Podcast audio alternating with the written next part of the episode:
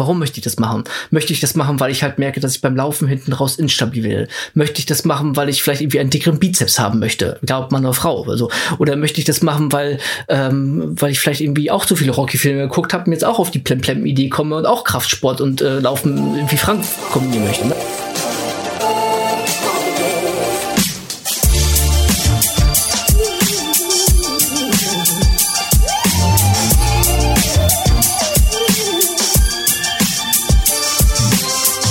Herzlich willkommen zum Achilles Running Podcast, der Podcast, der euch jede Woche erneut motiviert. Ich bin Eileen aus dem Team Achilles Running und heute schaffen wir mal ein Mythos aus der Welt. Und zwar Krafttraining macht langsam und Ausdauertraining macht schmal, also lässt die Muskeln schrumpfen. Das stimmt so nett. Der lebende Beweis ist Frank Acker. Er sieht sich selber als Hybridathlet, also baut richtig viele Muskeln auf Richtung Bodybuilding, steht auch auf der Bühne und läuft trotzdem Marathon und er sagt, beides profitiert voneinander. Darüber hat er sogar ein Buch geschrieben, Hybridathlet heißt das. Und im heutigen Podcast spreche ich mit ihm über das Krafttraining für LäuferInnen, über seine Laufleidenschaft, die ihn durch die ganze Welt führen soll und warum er in Ringerschuhen um einen See gelaufen ist. Ich wünsche euch viel Spaß beim Gespräch mit Frank Acker. Hallo Frank. Hallo Aline. Wie geht's dir? Oh, das ist ja schon so eine Fangfrage gleich am Anfang. äh, ich glaube, mir geht's tatsächlich so insbesondere so, wenn man das Große und Ganze so, was aktuell also passiert, äh, deutlich besser als vielen, vielen anderen. Also mir geht's sehr gut, sowohl mir persönlich gesundheitlich als auch, glaube ich, so in meiner ganzen Lebenssituation geht's mir sehr gut. Darf ich mich nicht beklagen. Sehr schön, das freut mich sehr für dich. Wir haben heute ein sehr ähm, cooles Thema, das wir in dieser Art und Weise noch gar nicht bei uns abgebildet hatten. Denn du vereinigst sowohl die Passion Laufen als auch die Passion Kraftsport und hast auch ein Buch geschrieben, Hybridathlet, heißt es so schön. Und meine erste Frage ist erstmal, Hybridathlet, was heißt das und was bedeutet dieser Begriff für dich? Jetzt geht's schon wieder los. Offene Fragen hatte ich schon am Anfang gewarnt. Ähm, also der Begriff erstmal, falls man den schon mal gehört hat, den habe ich mir selber gar nicht ausgedacht, sondern der kommt von einem Amerikaner, der heißt Alex Fiada und der nennt sich selbst oder hat ein Buch auch geschrieben auf Englisch, das nennt sich auch Hybridathlet und der wiederum kombiniert auch Kraftsport mit Ausdauersport. Also der ähm, ist auch Powerlifter im Prinzip, also Kniebeugen, Kreuzheben, Bankdrücken, schwer auf maximales Gewicht und macht dazu äh, Ausdauersport, wobei der flexibler ist, in Anführungsstrichen. Also er läuft auch im 5000er schnell oder hat auch schon mal einen Triathlon gemacht gehabt. Und äh, nimmt, glaube ich, auch mehr als nur ein äh, Proteine, um äh, seine körperliche Struktur herzurichten. Und ich selbst äh, mache seit über 20 Jahren Sport. Das begann mal mit einem kleinen dicken Kind, was beim Ringen irgendwie begonnen hatte, mit dem Sport äh, irgendwie so die, den Zugang zu finden.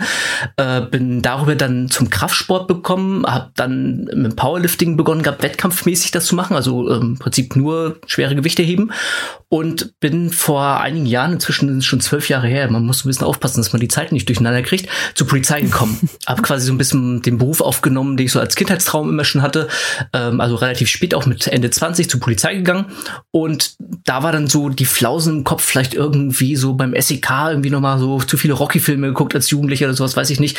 Und da reicht ja nicht nur irgendwie dicke Muskeln haben, sondern brauchst du auch Ausdauer. Und habe dann tatsächlich mit dem Laufen begonnen. Also da war der Stand, sag ich mal so, dass, weiß ich was, so der Cooper-Test, zwölf Minuten laufen oder auch 5000 Meter laufen, das waren so der höchste der Gefühle und dann konntest du mich irgendwie tot an der Tatabahn aufsammeln und dann hat es wirklich aufgehört bei mir. Und da ging es dann wirklich mal los, dass ich äh, ja begonnen hatte zu laufen. Erst ganz unstrukturiert, dann irgendwann äh, im Studium mit einem Kumpel den ersten Halbmarathon mal gelaufen, auch äh, ja völlig planlos irgendwie gemacht. Und dann tatsächlich, man sagt immer so, da hat ja jeder so To-Do-Listen, Bucketlisten für sich selbst und so. Bis 30 wollte ich mal meinen ersten Marathon laufen, das hat alles nicht ganz geklappt, ein bisschen später ist es dann geworden, bin dann irgendwann mal den ersten Marathon gelaufen, danach äh, erstmal monatelang die Laufschuhe an den Nagel gehangen und gar nicht mehr gelaufen. Und dann ging es so peu à peu hat sich das so ein bisschen entwickelt gehabt. Und ähm, es war schon so, dass ich jetzt seit ja, gut zehn Jahren, elf Jahren inzwischen äh, Krafttraining und Ausdauertraining miteinander kombiniere. Aber so wie ich es heute verstehe, also was ich heute so unter Hybridtraining, und das ist auch nur meine Definition, ne? ich bin jetzt hier nicht irgendwie, das ist keine eingetragene Marke und bin jetzt nicht derjenige, der entscheidet oder darüber zu entscheiden. Ich habe ja auch nicht gefragt. Ja, also. also. Ich sag nur, weil, äh, weil ich manchmal schon Fragen bekomme, ist das denn Hybridtraining? Dann sagt mir jemand, ich mache diesen, das ist das Hybridtraining für mich. Ich persönlich, für mich ist Hybridtraining Powerlifting nach wie vor, also ich äh, bewege nach wie vor gerne schwere Gewichte und eben dazu Marathons laufen. Also ich bin jetzt über 20 Marathons Marathons gelaufen, also nicht für mich, sondern an Marathon-Wettkämpfen teilgenommen. Und ähm, das, ja, das mache ich jetzt seit in der Kombination seit knapp drei Jahren, was Marathons auch tatsächlich dann angeht. Und hatte da am Anfang auch gar nicht so einen richtigen Namen für. Und irgendwer meinte man dann zu mir, Mensch, das, was du machst, das ist ja ein richtiges Hybridtraining, das ist ja, und deswegen, da schließt sich der Kreis, ist ja das, wie das der Alex Viada da macht. Und das habe ich dann damals mir angeguckt gehabt, was der da macht, fand ich ein cooler Begriff, ne, das ist irgendwie griffig, du brauchst ja immer irgendwie, weiß ich nicht, irgendwie willst du ja irgendwie zumindest ein Wort dafür haben, was du gerade machst. Und so ging das dann los. Dann war der Name auch zufällig noch bei Instagram und Social Media frei und das hat irgendwie alles gepasst gehabt und dann ist das jetzt Hybrid-Training, was ich mache. So für mich. Okay, das war jetzt ein ganz, ganz schneller Ritt durch äh, alle Facetten, die ich gerne noch ein bisschen aufbröseln würde, tatsächlich. Also du hast mit dem Ring angefangen und irgendwann hast du gesagt, ich habe Bock auf Gewichte stemmen. Mhm. Wie fing das damals an oder wie war, wie war das? Der Ring ist ja an für sich erstmal eine sehr athletische Sportart. Und zum Ring selbst mhm. bin ich gekommen, dass er nun nicht unbedingt das, was, ein, so ein Jugendlicher sich als allererste Sportart irgendwie annehmen würde oder machen wollen würde. Bei mir war das so nee, gewesen. Klassischerweise wäre es Fußball. Ja, genau. Und ich, ich bin absolut unsportlich als Kind gewesen. Ich bin wirklich das klassische kleine, dicke Kind gewesen. Und ähm, ich sag mal so, wenn beim Fußball im Sportunterricht so die Mannschaften gewählt wurden, dann war ich wahrscheinlich derjenige, der noch nach der Bank und nach der Kletterwand irgendwie genommen wurde. Also so ungefähr ungefähr auf dem Leistungsniveau bewegte ich mich, also auch kein Körpergefühl und sowas wahrscheinlich. Und äh, habe aber einen kleinen Bruder gehabt und dann kappelt man sich ja so. Ich war dann 14, 15 und das ging dann halt so weit, dass man, mein Bruder war zwei Jahre jünger als ich, also man probiert dann seine Kraft aus, wird ja auch kräftiger dann langsam in dem Alter. Und es ging aber so weit, dass ich dann wirklich wie beim Catchen so mal gerangelt, bis er quasi aber geweint hat fast schon tatsächlich. Und hat meine Mutter damals zu mir gemeint gehabt, such dir irgendeinen Sport, egal was, such dir was. Und dann kam damals im Fernsehen, das müssen irgendwelche, irgendeine größere Meisterschaft auf Eurosport kam kam Ringen. Und dachte ich mir, ja, das macht nicht jeder, das sieht cool aus. Äh, Catchen, wie so World Wrestling Federation und sowas, das früher noch kennt, so hat man als äh, Junge ja geguckt gehabt, das passt ja irgendwie auch alles. Auch als Mädchen. Okay, auch als, als Mädchen. Ne, hab ich Groß, ich habe Wrestling geguckt, Undertaker, ja, genau. ich kenne sie alle. T-Shirt und Karten gesammelt, was heute Pokémon-Karten sind oder mal waren jetzt, äh, davor gab's halt äh, so eine Karten davon. Wrestling-Karten. Genau, und bin dann zum Ringen im Prinzip gekommen und Ringen selbst ist ja eine sehr athletische Sportart. Also das ist ja wirklich so der komplette mhm. Athlet, die sehen aus wie aus Stein gemeißelt und sind kräftig und konditionell stark und, und ich dann halt so dazwischen.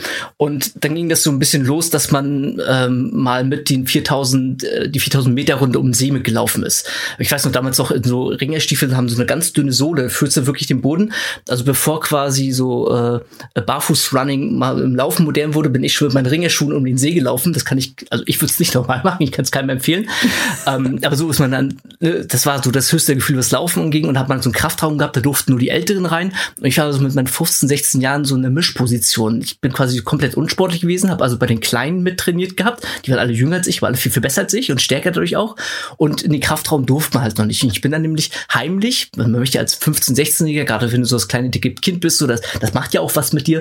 Du möchtest ja irgendwie, äh, dann kommt, wenn die Mädchen interessant oder, oder die Jungs, nicht je nachdem, aber wird halt irgendwie, äh, wird irgendwelche anderen Menschen werden dann interessant. Man möchte sich selbst wohlfühlen und hab dann, äh, weil ich in dem Kraftraum nicht trainieren durfte, heimlich vorm Ring noch in so einem ganz, ganz uralten äh, Fitnessstudio, das heute so undenkbar, und in der Bowlingbahn war das gewesen mit furchtbar alten Geräten heimlich trainiert gehabt, bin dann zum Ring und habe einen Effekt gemerkt gehabt. Ich bin besser geworden tatsächlich. Also ich bin, bin stärker geworden und die haben es gemerkt gehabt, dass ich besser geworden bin.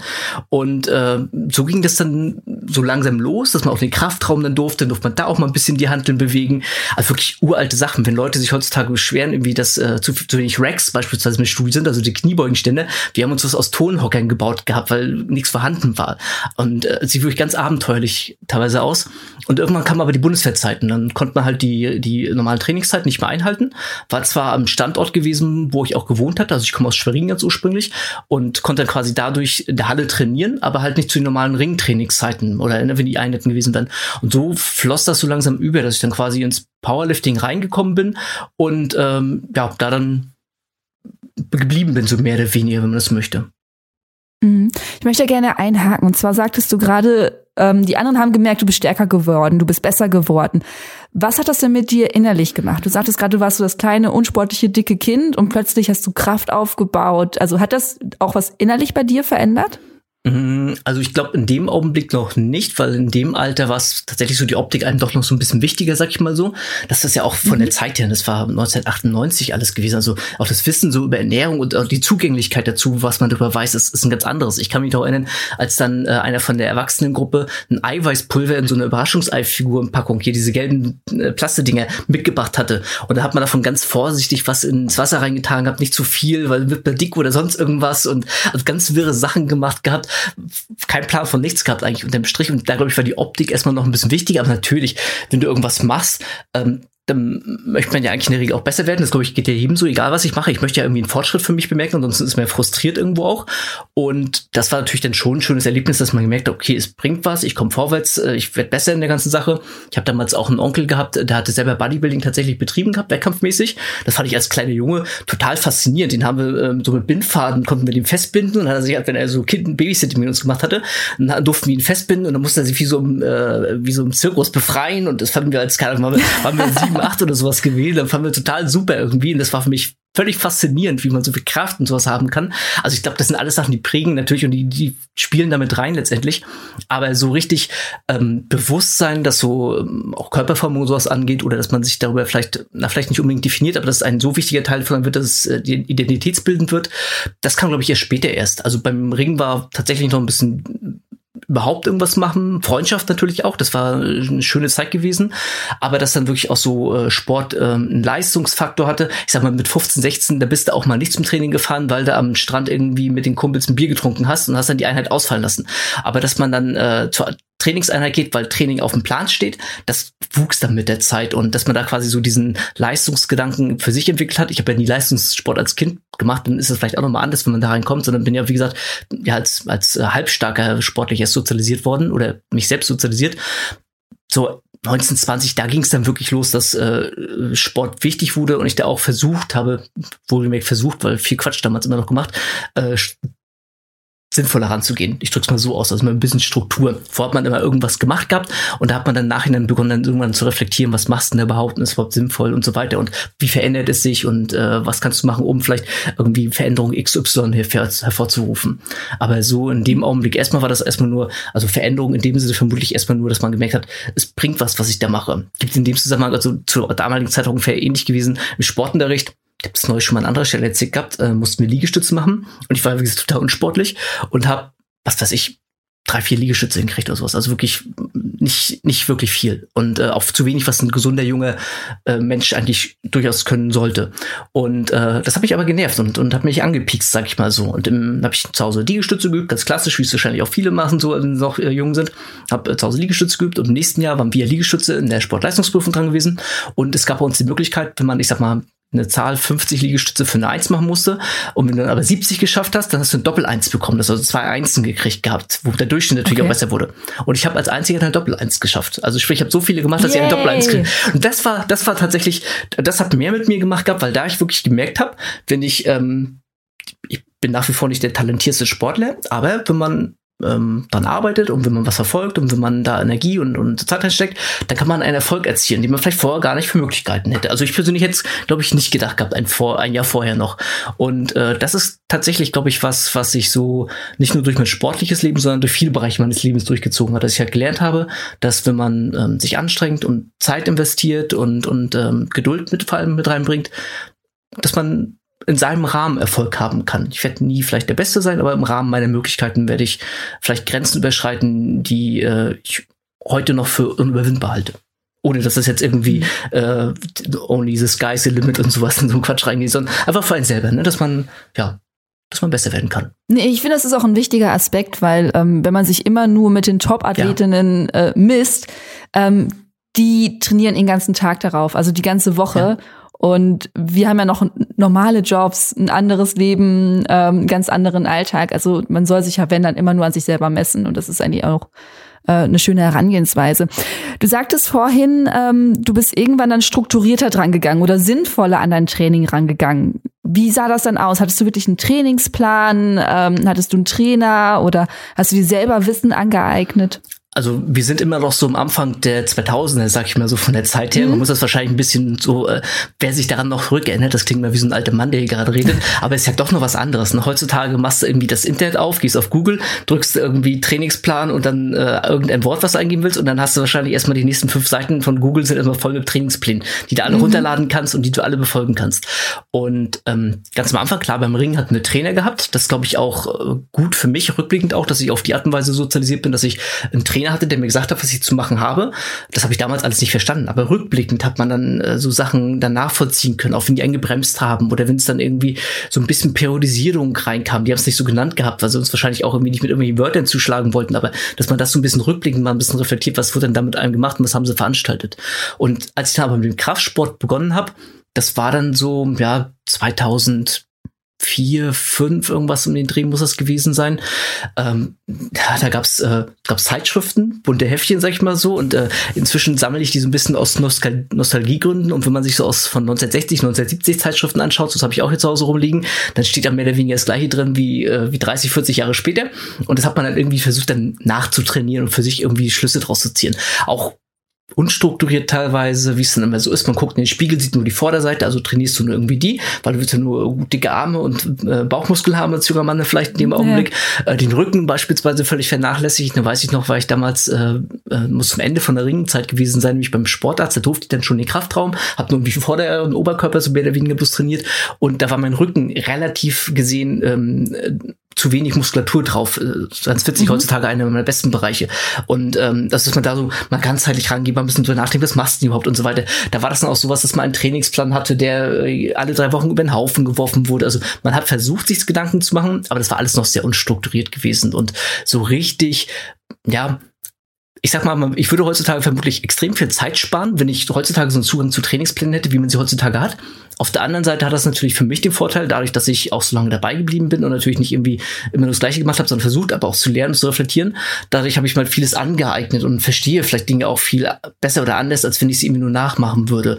Und ähm, so kam es dann im Prinzip auch, dass ich dann irgendwann, was so Trainings ja, bin jetzt kein Sportwissenschaftler, aber was so Verständnis für. Training mhm. angeht, ähm, auf einem ganz guten Niveau ankam, insbesondere was so Krafttraining angeht. Und da musste ich mir ja irgendwann beginnen, mal das Laufen zu erschließen. Also so 2009, 2010, 2011 ging es dann so langsam los, dass ich mich mit dem Laufen auseinandergesetzt habe und habe da den Zugang aber auch tatsächlich erst so ein bisschen anekdotisch gehabt. Ich hatte dann äh, ein guter Kumpel von mir äh, bei der Polizei, war früher leistungsmäßig im Radsport unterwegs gewesen. Der hat mir dann so ein bisschen erzählt, was sie früher gemacht haben und der hat so nach, nach seinen Erfahrungen dann so ein bisschen weiter trainiert.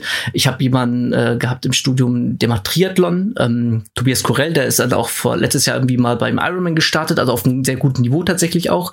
Ähm, und habe mir halt angeguckt, was macht der denn so im Prinzip und habe mir damals dann so ein paar Laufpläne angeschaut, so ein bisschen geschaut, wie sind da so Überschneidungen und daraus dann bekommt man meine eigenen Pläne mir zu schmieden, wenn man es so ausdrücken möchte, weil damals ich eigentlich schon vom gleichen Problem stand. Ich wollte damals schon Krafttraining mit Laufen beginnen, also so 2009 jetzt im Zeitpunkt sind wir. Ich wollte schon immer beides miteinander verknüpfen zu dem Zeitpunkt, aber ja, weiß ich nicht, geh mal ins Internet und such mal danach. Also äh, die auf die Idee kam ich so ein bisschen durch, äh, ähm, das habe ich auch schon mal neulich woanders erzählt gehabt, durch einen äh, kanadischen Ernährungswissenschaftler, John Berardi, falls ihn irgendwer was vielleicht sagt. Und der mhm. hatte so einen Artikel geschrieben gehabt, so wie er Sportler aus dem kanadischen Olympiabereich äh, betreut und hat er von Bobfahrern erzählt, die wie 1,90 groß, 120 Kilogramm schwer und äh, 100 Meter, ich betreibe jetzt einen 7 Sekunden Sprint, so nach dem Motto. Und dachte ich mir, ja, 1,90 wäre vielleicht nicht mehr groß, aber ich will auch muskulös sein und auch schnell sein. ich will das auch. Und es gab aber keine Trainingspläne, wie Bobfahrer trainieren, was natürlich Quatsch ist. Ich muss ja nicht wie Bobfahrer trainieren, aber es gab halt keine Trainingspläne, die das irgendwie beschrieben Also musste ich es mir selber erschließen und so ging das dann halt los, dass ich so ein bisschen wusste, was ich beim Krafttraining mache, habe dann beim Laufen angeschaut, was denn da so die die Laufpläne, wie die klassisch dann aufgebaut sind, ähm, mit den Anekdoten aus den von den äh, Kumpels, die halt aus dem Ausdauersport richtig kamen und habe dann ja langsam gelernt, sag ich mal so, mir so mein Kram zusammengeschustert mit der Zeit und ähm, irgendwann dann gemerkt, okay, das ist nicht nur, das funktioniert nicht nur, sondern es macht in der Praxis auch Sinn. Wobei man auch da sagen muss, das ist auch wieder ein Lernprozess gewesen. Ich habe Phasen gehabt, da habe ich wirklich wie Leistungssportler dann auch trainiert, 14 Mal die Woche, äh, wo du dann natürlich auch nicht jede Einheit. 14 Mal. Ja, ja, 14 Mal, also zweimal am Tag tatsächlich. Da ballerst du dann auch nicht jede Einheit und das habe ich auch nicht, das habe ich mhm. äh, 10, 12 Wochen damals gemacht gehabt. Und das ist natürlich was, das kann ich keiner empfehlen. Also das ist nichts irgendwie was gesund wäre oder was normal ist oder sonst irgendwas. Aber da lernst du natürlich vieles dann in der Zeit, sowohl über deinen Körper, über deinen Geist, ähm, als auch irgendwie, wie Sachen vielleicht miteinander verknüpfen kannst irgendwie. Du kannst nicht irgendwie 14 Mal hintereinander ins Gym gehen, du kannst auch nicht 14 Mal hintereinander Intervalle machen. Das, so klug war ich dann auch, dass das auch wieder funktioniert, noch Sinn ergeben würde. Und mhm. habe dann da damals schon begonnen gehabt, so Prinzipien aufzugreifen, die ich heute quasi dann mit dem Training, was ich jetzt mache, ich trainiere jetzt keine 14 Mal, mal um Gottes Willen, ähm, runterdampfen konnte auf das Wesentliche, weil da kommt es ja darauf an, weil du sagst ja schon selber, man hat noch einen Beruf, äh, man hat eine Familie, man hat äh, vielleicht noch irgendwie hoffentlich noch irgendeine andere Hobbys, äh, man muss seinen Alltag irgendwie noch bewältigen, was heißt muss, man, man bewältigt seinen Alltag ja auch noch. Und Training ist ein, ein wichtiger Teil, aber sollte einen ebenso wie alles andere, glaube ich, nicht vereinnahmen. Balance ist ja, glaube ich, mir ganz, ganz wichtig im Leben. Da gerät man immer wieder auseinander, das ist völlig normal. Ne? Wenn ich in die eine Waagschale mehr reinwerfe, dann wackelt es an der anderen. Aber dass man die versucht, immer wieder für sich zu erreichen und, und das ist ein Lernprozess und ich glaube, nach äh, über 20 Jahren bin ich an einem ganz guten Punkt angekommen, für mich persönlich. Ich würde ganz gerne nochmal Lauf anfangen, ähm, bei dir reinkommen. Und zwar ist es ja so, es wird ja immer noch häufig gesagt, ähm, entweder du machst Ausdauer oder du machst Kraft. Also quasi machst du Krafttraining, verlierst du an Ausdauer, machst du Ausdauersport, verlierst du deine Muskeln. Hattest du auch diese Angst ähm, am Anfang, dass du gedacht hast, oh verflucht, wenn ich jetzt mehr laufe, werde ich wieder dünner, dünner, dünner und äh, verliere diese ganzen Muskeln, die ich mir jetzt so lange äh, auftrainiert habe? Ähm, jein, ist, glaube ich, die richtige Antwort. Also ja, ich komme ja erstmal aus dem Bodybuilding Kraftsport und da haben Leute Angst, mhm. ich betreibe mal ein bisschen äh, eine Treppe zu steigen nach dem Beintraining, weil dann die Gains verloren gehen oder irgendwie so. Das ist jetzt sehr überspitzt, aber so ein bisschen in die Richtung geht's dann schon. Ähm, ja. Auf der anderen Seite komme ich ja ganz ursprünglich aus dem Ring und ich weiß ja damals, da, da sind Leute rumgelaufen, die sahen aus wie griechische Statuen. Die haben sich über nichts Gedanken gemacht. Die sind auf die Matte gegangen, die haben halt Sport getrieben. Dazu muss man sagen, die haben halt von klein auf schon Ringen gemacht gehabt, sind teilweise so DDR-Leistungskader äh, durchlaufen und sowas das sind einfach, die sind ausgesiebt worden, so, die blieben übrig, ne? Die ganzen anderen, die es nicht geschafft haben, die sieht man immer nicht, wie jedem anderen Sportart auch. Aber das waren halt Leute, die waren halt konditionell stark, die waren äh, kraftmäßig stark gewesen, die sahen halt aus wie, wie gesagt, wie so griechische Statuen aus Stein gemeißelt. Das heißt, ich habe für mich ja schon mal den empirischen Beweis gehabt, es geht ja offensichtlich, irgendwie muss das ja funktionieren. Und wenn man beispielsweise, das weiß ich heute, damals wusste ich das nicht, aber wenn man so ein bisschen mal in die Historie reinschaut, so die allerersten Marathonläufe, also hier Marathon im Sinne von Neuzeit der Olympischen Spiele, äh, die haben auch wie Breitensportler mehr oder weniger trainiert gehabt. Das heißt, die haben auch Kraftsport gemacht gehabt, die sind irgendwie gelaufen, die sind trotzdem Marathonzeiten um irgendwas um die drei Stunden, drei, fünf, drei, sechs irgendwas gelaufen, wo, wo ich im Leben nicht rankommen werde, weil einfach die, die, äh, der, der Körper ist nicht hergibt bei mir. Ich, bin nicht der geborene Läufer. Und das zeigt aber für mich dann ja auch sowohl damals schon als auch jetzt immer noch, dass beides eben in einem gewissen Maße funktioniert. Und selbstverständlich ist es so, wenn ich äh, mich, ein, wenn ich ein reiner Läufer bin, dass wenn ich dann mit dem Krafttraining beginnen würde, dass das dann ähm, Probleme erzeugt, die ich vorher vielleicht nicht hatte. Im Sinne von Regeneration, im Sinne von ich werde vielleicht schwerer, im Sinne von je nachdem, wie ich mich mobilisiere, dass ich flexibler mobiler werde. Und äh, der, das bekannteste Beispiel, so als Begrifflichkeit, was man da vielleicht auch schon mal gehört hatte, ist ja so dieser Interfer Interferenzeffekt. Den hat äh, der Herr Higgins, glaube ich, hieß er, ähm, herausgefunden, herausgearbeitet gehabt. Der war Powerlifter und wollte seinen Prof beeindrucken, ist mit ihm dann laufen gegangen, hat gemerkt, scheiße, ich werde schwach, schwächer beim Powerlifting, beim Kniebeugen, wie kann das denn sein? Und da hat er es dann das erste Mal so rausgearbeitet. Und da gibt es halt unterschiedliche Gründe, warum das so ist. Ne? Neuronale Belastung, unterschiedliche Muskulaturstrukturen, die sich vielleicht aufbauen, äh, Vorbelastung der körperlichen Speicher. Also ja, beides ist im kleinen Widerspruch zueinander. Du wirst nicht das Maximum in jeder Sache erreichen. Aber ich sag mal, das ist ja im Triathlon ja beispielsweise auch so. Ein, ein, ein extrem guter Triathlon oder Mehrkämpfer, wenn man vom Austauschsport mal weggehen, so guter Mehrkämpfer, der muss ja auch mehrere Sachen können. Der muss ja weit springen und ein Speerwerfen, glaube ich, müssen die und sowas.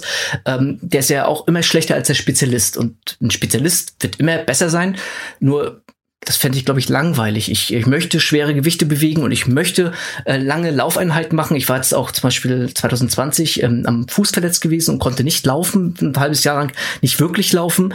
Und da habe ich das erstmal so richtig für mich gemerkt, ey, fehlt jetzt richtig was. Das, das was weg irgendwie von, von, von, von dir. Und hättest mir das irgendwie, was weiß ich, zwei Jahre vorher erzählt und ich gesagt, ja gut, dann kann ich ja nie wieder laufen, kein Problem, ähm, mach ja weiter Krafttraining so. Und inzwischen ist es tatsächlich so, wenn du mir die Pistole auf die Brust halten würdest und würdest sagen, du kannst nie wieder laufen und oder Krafttraining machen, dann würde ich zuerst fragen, ob eine Kugel drin ist. Und äh, meine zweite Frage wäre dann, äh, wenn es wirklich sein muss, äh, lass mich bitte noch mal eine Nacht drüber schlafen. Ich würde mich wahrscheinlich fürs Laufen entscheiden, weil das inzwischen mir mehr gibt, weil es einfach was anderes ist tatsächlich. Ja.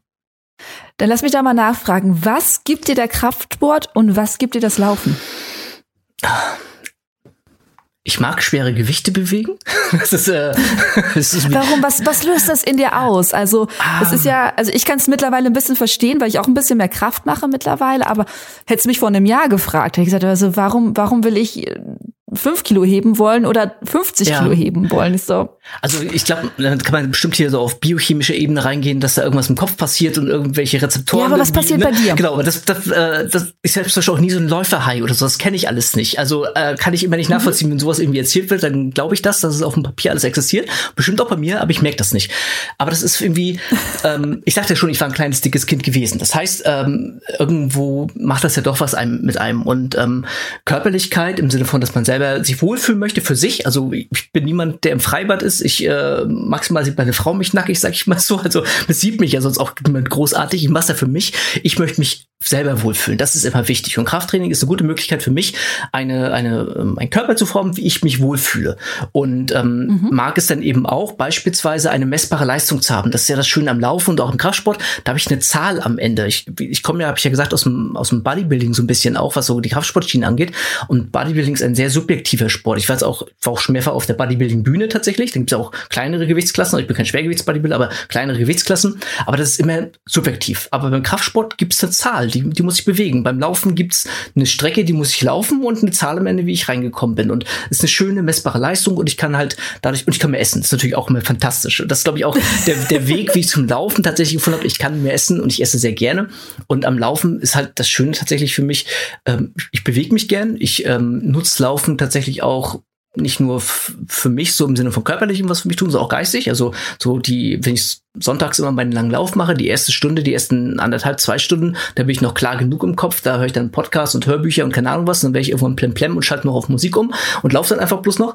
Und das ist einfach schön. Und dann noch sowas wie, wie Marathons ja jetzt, ich bin nicht 20 Mal irgendwie am gleichen Ort oder sowas gelaufen, sondern ich bin ja verreist in ganz vielen Orten. Und mir ist, ich bin Mensch, mir wird sehr schnell langweilig. Und habe für mich festgestellt gehabt, ganz am Anfang von dieser ganzen Geschichte, Mensch, das ist einfach die beste Möglichkeit von einer Stadt möglichst viel und möglichst effizient auch zu sehen innerhalb kürzester Zeit. Was, was will ich denn mehr? Ich gehe dahin, ich laufe 42,105 Kilometer. Im besten Fall ist es eine Rundstrecke, also nicht im Sinne von, ich laufe zweimal oder viermal die gleiche Schleife. Die führen mich schon an allem Land, was wichtig ist. Machen sie ja meist, weil das soll ein schöner Marathon sein. Und dann habe ich alles mhm. Relevante gesehen von der Stadt und kann Haken hintermachen für mich und habe halt ganz viel mitgenommen. Auf die Art und Weise geben beide Sportarten mir total viel. Sowohl halt für mich, was so mich als Person angeht, was meine Optik angeht, aber als auch was so, äh, ja, so Lebenserweiterung. Man kommt ja irgendwann so ein Alter rein, wo man auch so wie so ein bisschen Sinn des Lebens, bla bla bla bla. Ne? Und du siehst aber was von der Welt und hast halt neue Eindrücke und so weiter. Und ja, das ist einfach ist schön. Wenn es da Wort ausdrücken müsste, ist es schön einfach. Es ist schön, schön laufen zu gehen und schön Kraftsport zu machen. Ja. Ähm, wo merkst du denn ähm, oder merkst du überhaupt, ähm, wie sich diese beiden Sportarten, nenne ich es jetzt mal, vielleicht gegenseitig ähm, helfen oder sich behindern? Was sind so deine Erfahrungen da? Ja, ähm, vielleicht auch nochmal so zur Veranschaulichung. Ich sage das immer wieder, aber das ist äh, vielleicht einfacher, um den ganzen zu folgen. Ich vergleiche das ja immer mit einem Gummiband. Also wenn ich am Gummiband im Prinzip ziehe, dann kann ich das in einer gewisser Art und Weise in beide Richtungen ziehen, mit ordentlich Kraft, wenn ich dahinter stecke, dann geht das bis zu einem bestimmten Punkt. Aber wenn ich das eine Band ist mal die Kraftschiene, das andere ist die Austauschschiene, wenn ich dann irgendwann in die eine Richtung noch mehr möchte, dann muss ich entweder an der anderen Seite ein bisschen loslassen oder ich muss halt aufpassen, dass ich nicht übertreibe, das zerreiße, überdehne, was auch immer, also beschädige langfristig. Das heißt, da muss natürlich die Balance eigentlich schon mal gefunden werden. Und ähm, die, die Vorteile sind ähm, zum einen, dass Kraftsportler immer von Grundlagenausdauer profitiert, was so Regeneration angeht, was ähm, mehr Essen tatsächlich auch angeht. Ich habe man äh, man kann man, im Kraftsport äh, gibt es Gewichtsklassen, wie ich da im Wettkampf irgendwo antrete und ähm, im, im Bodybuilding sowieso. Da musst du einen niedrigen Körperfettanteil haben und es ist natürlich dann immer von Vorteil eine Aktivität zu haben, die viele Kalorien erstmal verbraucht, weil dann muss ich mich im Essen nicht einschränken, sondern kann erstmal weiterhin mehr essen oder genauso viel essen. Und ähm, auf der anderen Seite hast du natürlich äh, im, im Ausdauersport hast du viele Läufer kennen das sicherlich gerade so, wenn man Langstrecke läuft, so 30, 35 Kilometer nachher Marathon vielleicht, dass dann auf einmal der Körper irgendwie alles macht, nur nicht mehr so richtig zu laufen, wie man selber möchte, dann bewegt man sich wie so ein, ja, wie so diese Zeichenpuppen, die irgendwie in alle Richtungen gehen, die Gelenke, man kann es gar nicht mehr so ja, richtig, ja, man sagt auch so über Puppenkiste, genau, wie so läuft man mhm. irgendwie auch mal bloß nach lang. Ähm, das kann nachweislich tatsächlich, äh, wird es besser mit Krafttraining. Ähm, Krafttraining kann einem sowas wie Sprints vielleicht zum Beispiel nicht, vielleicht nicht ersetzen, aber es trainiert eben auf ähnliche Art und Weise die Muskulatur, weil dem Körper ist ja erstmal egal. Der, der Muskel weiß nicht, ob ich laufe oder ob ich Krafttraining mache oder ob ich gerade hier die Garten umgrabe. Der interessiert sich nur, was für eine Form von Belastung muss er gerade aushalten. Und ob ich gerade irgendwas Schweres äh, versuche hochzudrücken oder ob ich meine 42 Kilometer in eine Richtung zu laufen. Das ist ja nur zwei unterschiedliche Formen von Belastung, die er irgendwie bewältigen muss.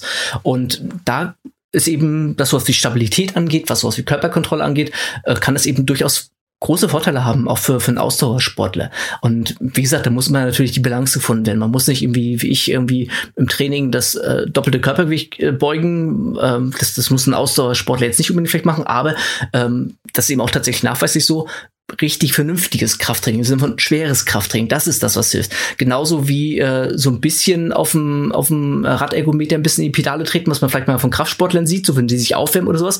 Davon läuft keiner mhm. Marathon. Genauso wie niemand irgendwie Muskulatur aufbaut oder oder Stabilisation für seinen für seinen Gelenke, für seinen Körper aufbaut, wenn er mal ähm, hier halt gerade mit einer Wasserflasche eine Kniebeuge macht oder sowas. Ne? Das ist auch wie gar nicht böse gemeint. Jeder beginnt ja irgendwo, aber man muss halt für sich darüber im Klaren sein, dass der nächste Schritt ähm, irgendwann mal gegangen werden werden muss, wenn ich davon wirklich äh, profitieren möchte. Weil beim Laufen wird man ja beispielsweise ja auch besser oder versucht ja besser zu werden oder verlängert die Strecken. Die meisten werden ja nicht irgendwie mit dem Marathon einsteigen, sondern, also ich zumindest äh, dachte bei Welten auch nicht der Marathon, als ich mit dem Laufen begonnen habe, sondern beginnen ja mit kleineren Strecken. Weiß ich was, äh, fünf Kilometer zehn oder irgendwie sowas, ne? Und dann geht's ja irgendwie nach und nach los und dann ist es ja wie mit allen Sachen so, wenn ich mein Auto schneller fahre oder wenn ich irgendwas irgendwie extensiver mache, dann brauchst du auch mehr Pflege, dann muss ich mich halt mehr drum kümmern oder dann kriege ich vielleicht plötzlich Probleme, die ich vorher nicht hatte, weil ich äh, andere mhm. Herausforderungen an meinen Körper stelle.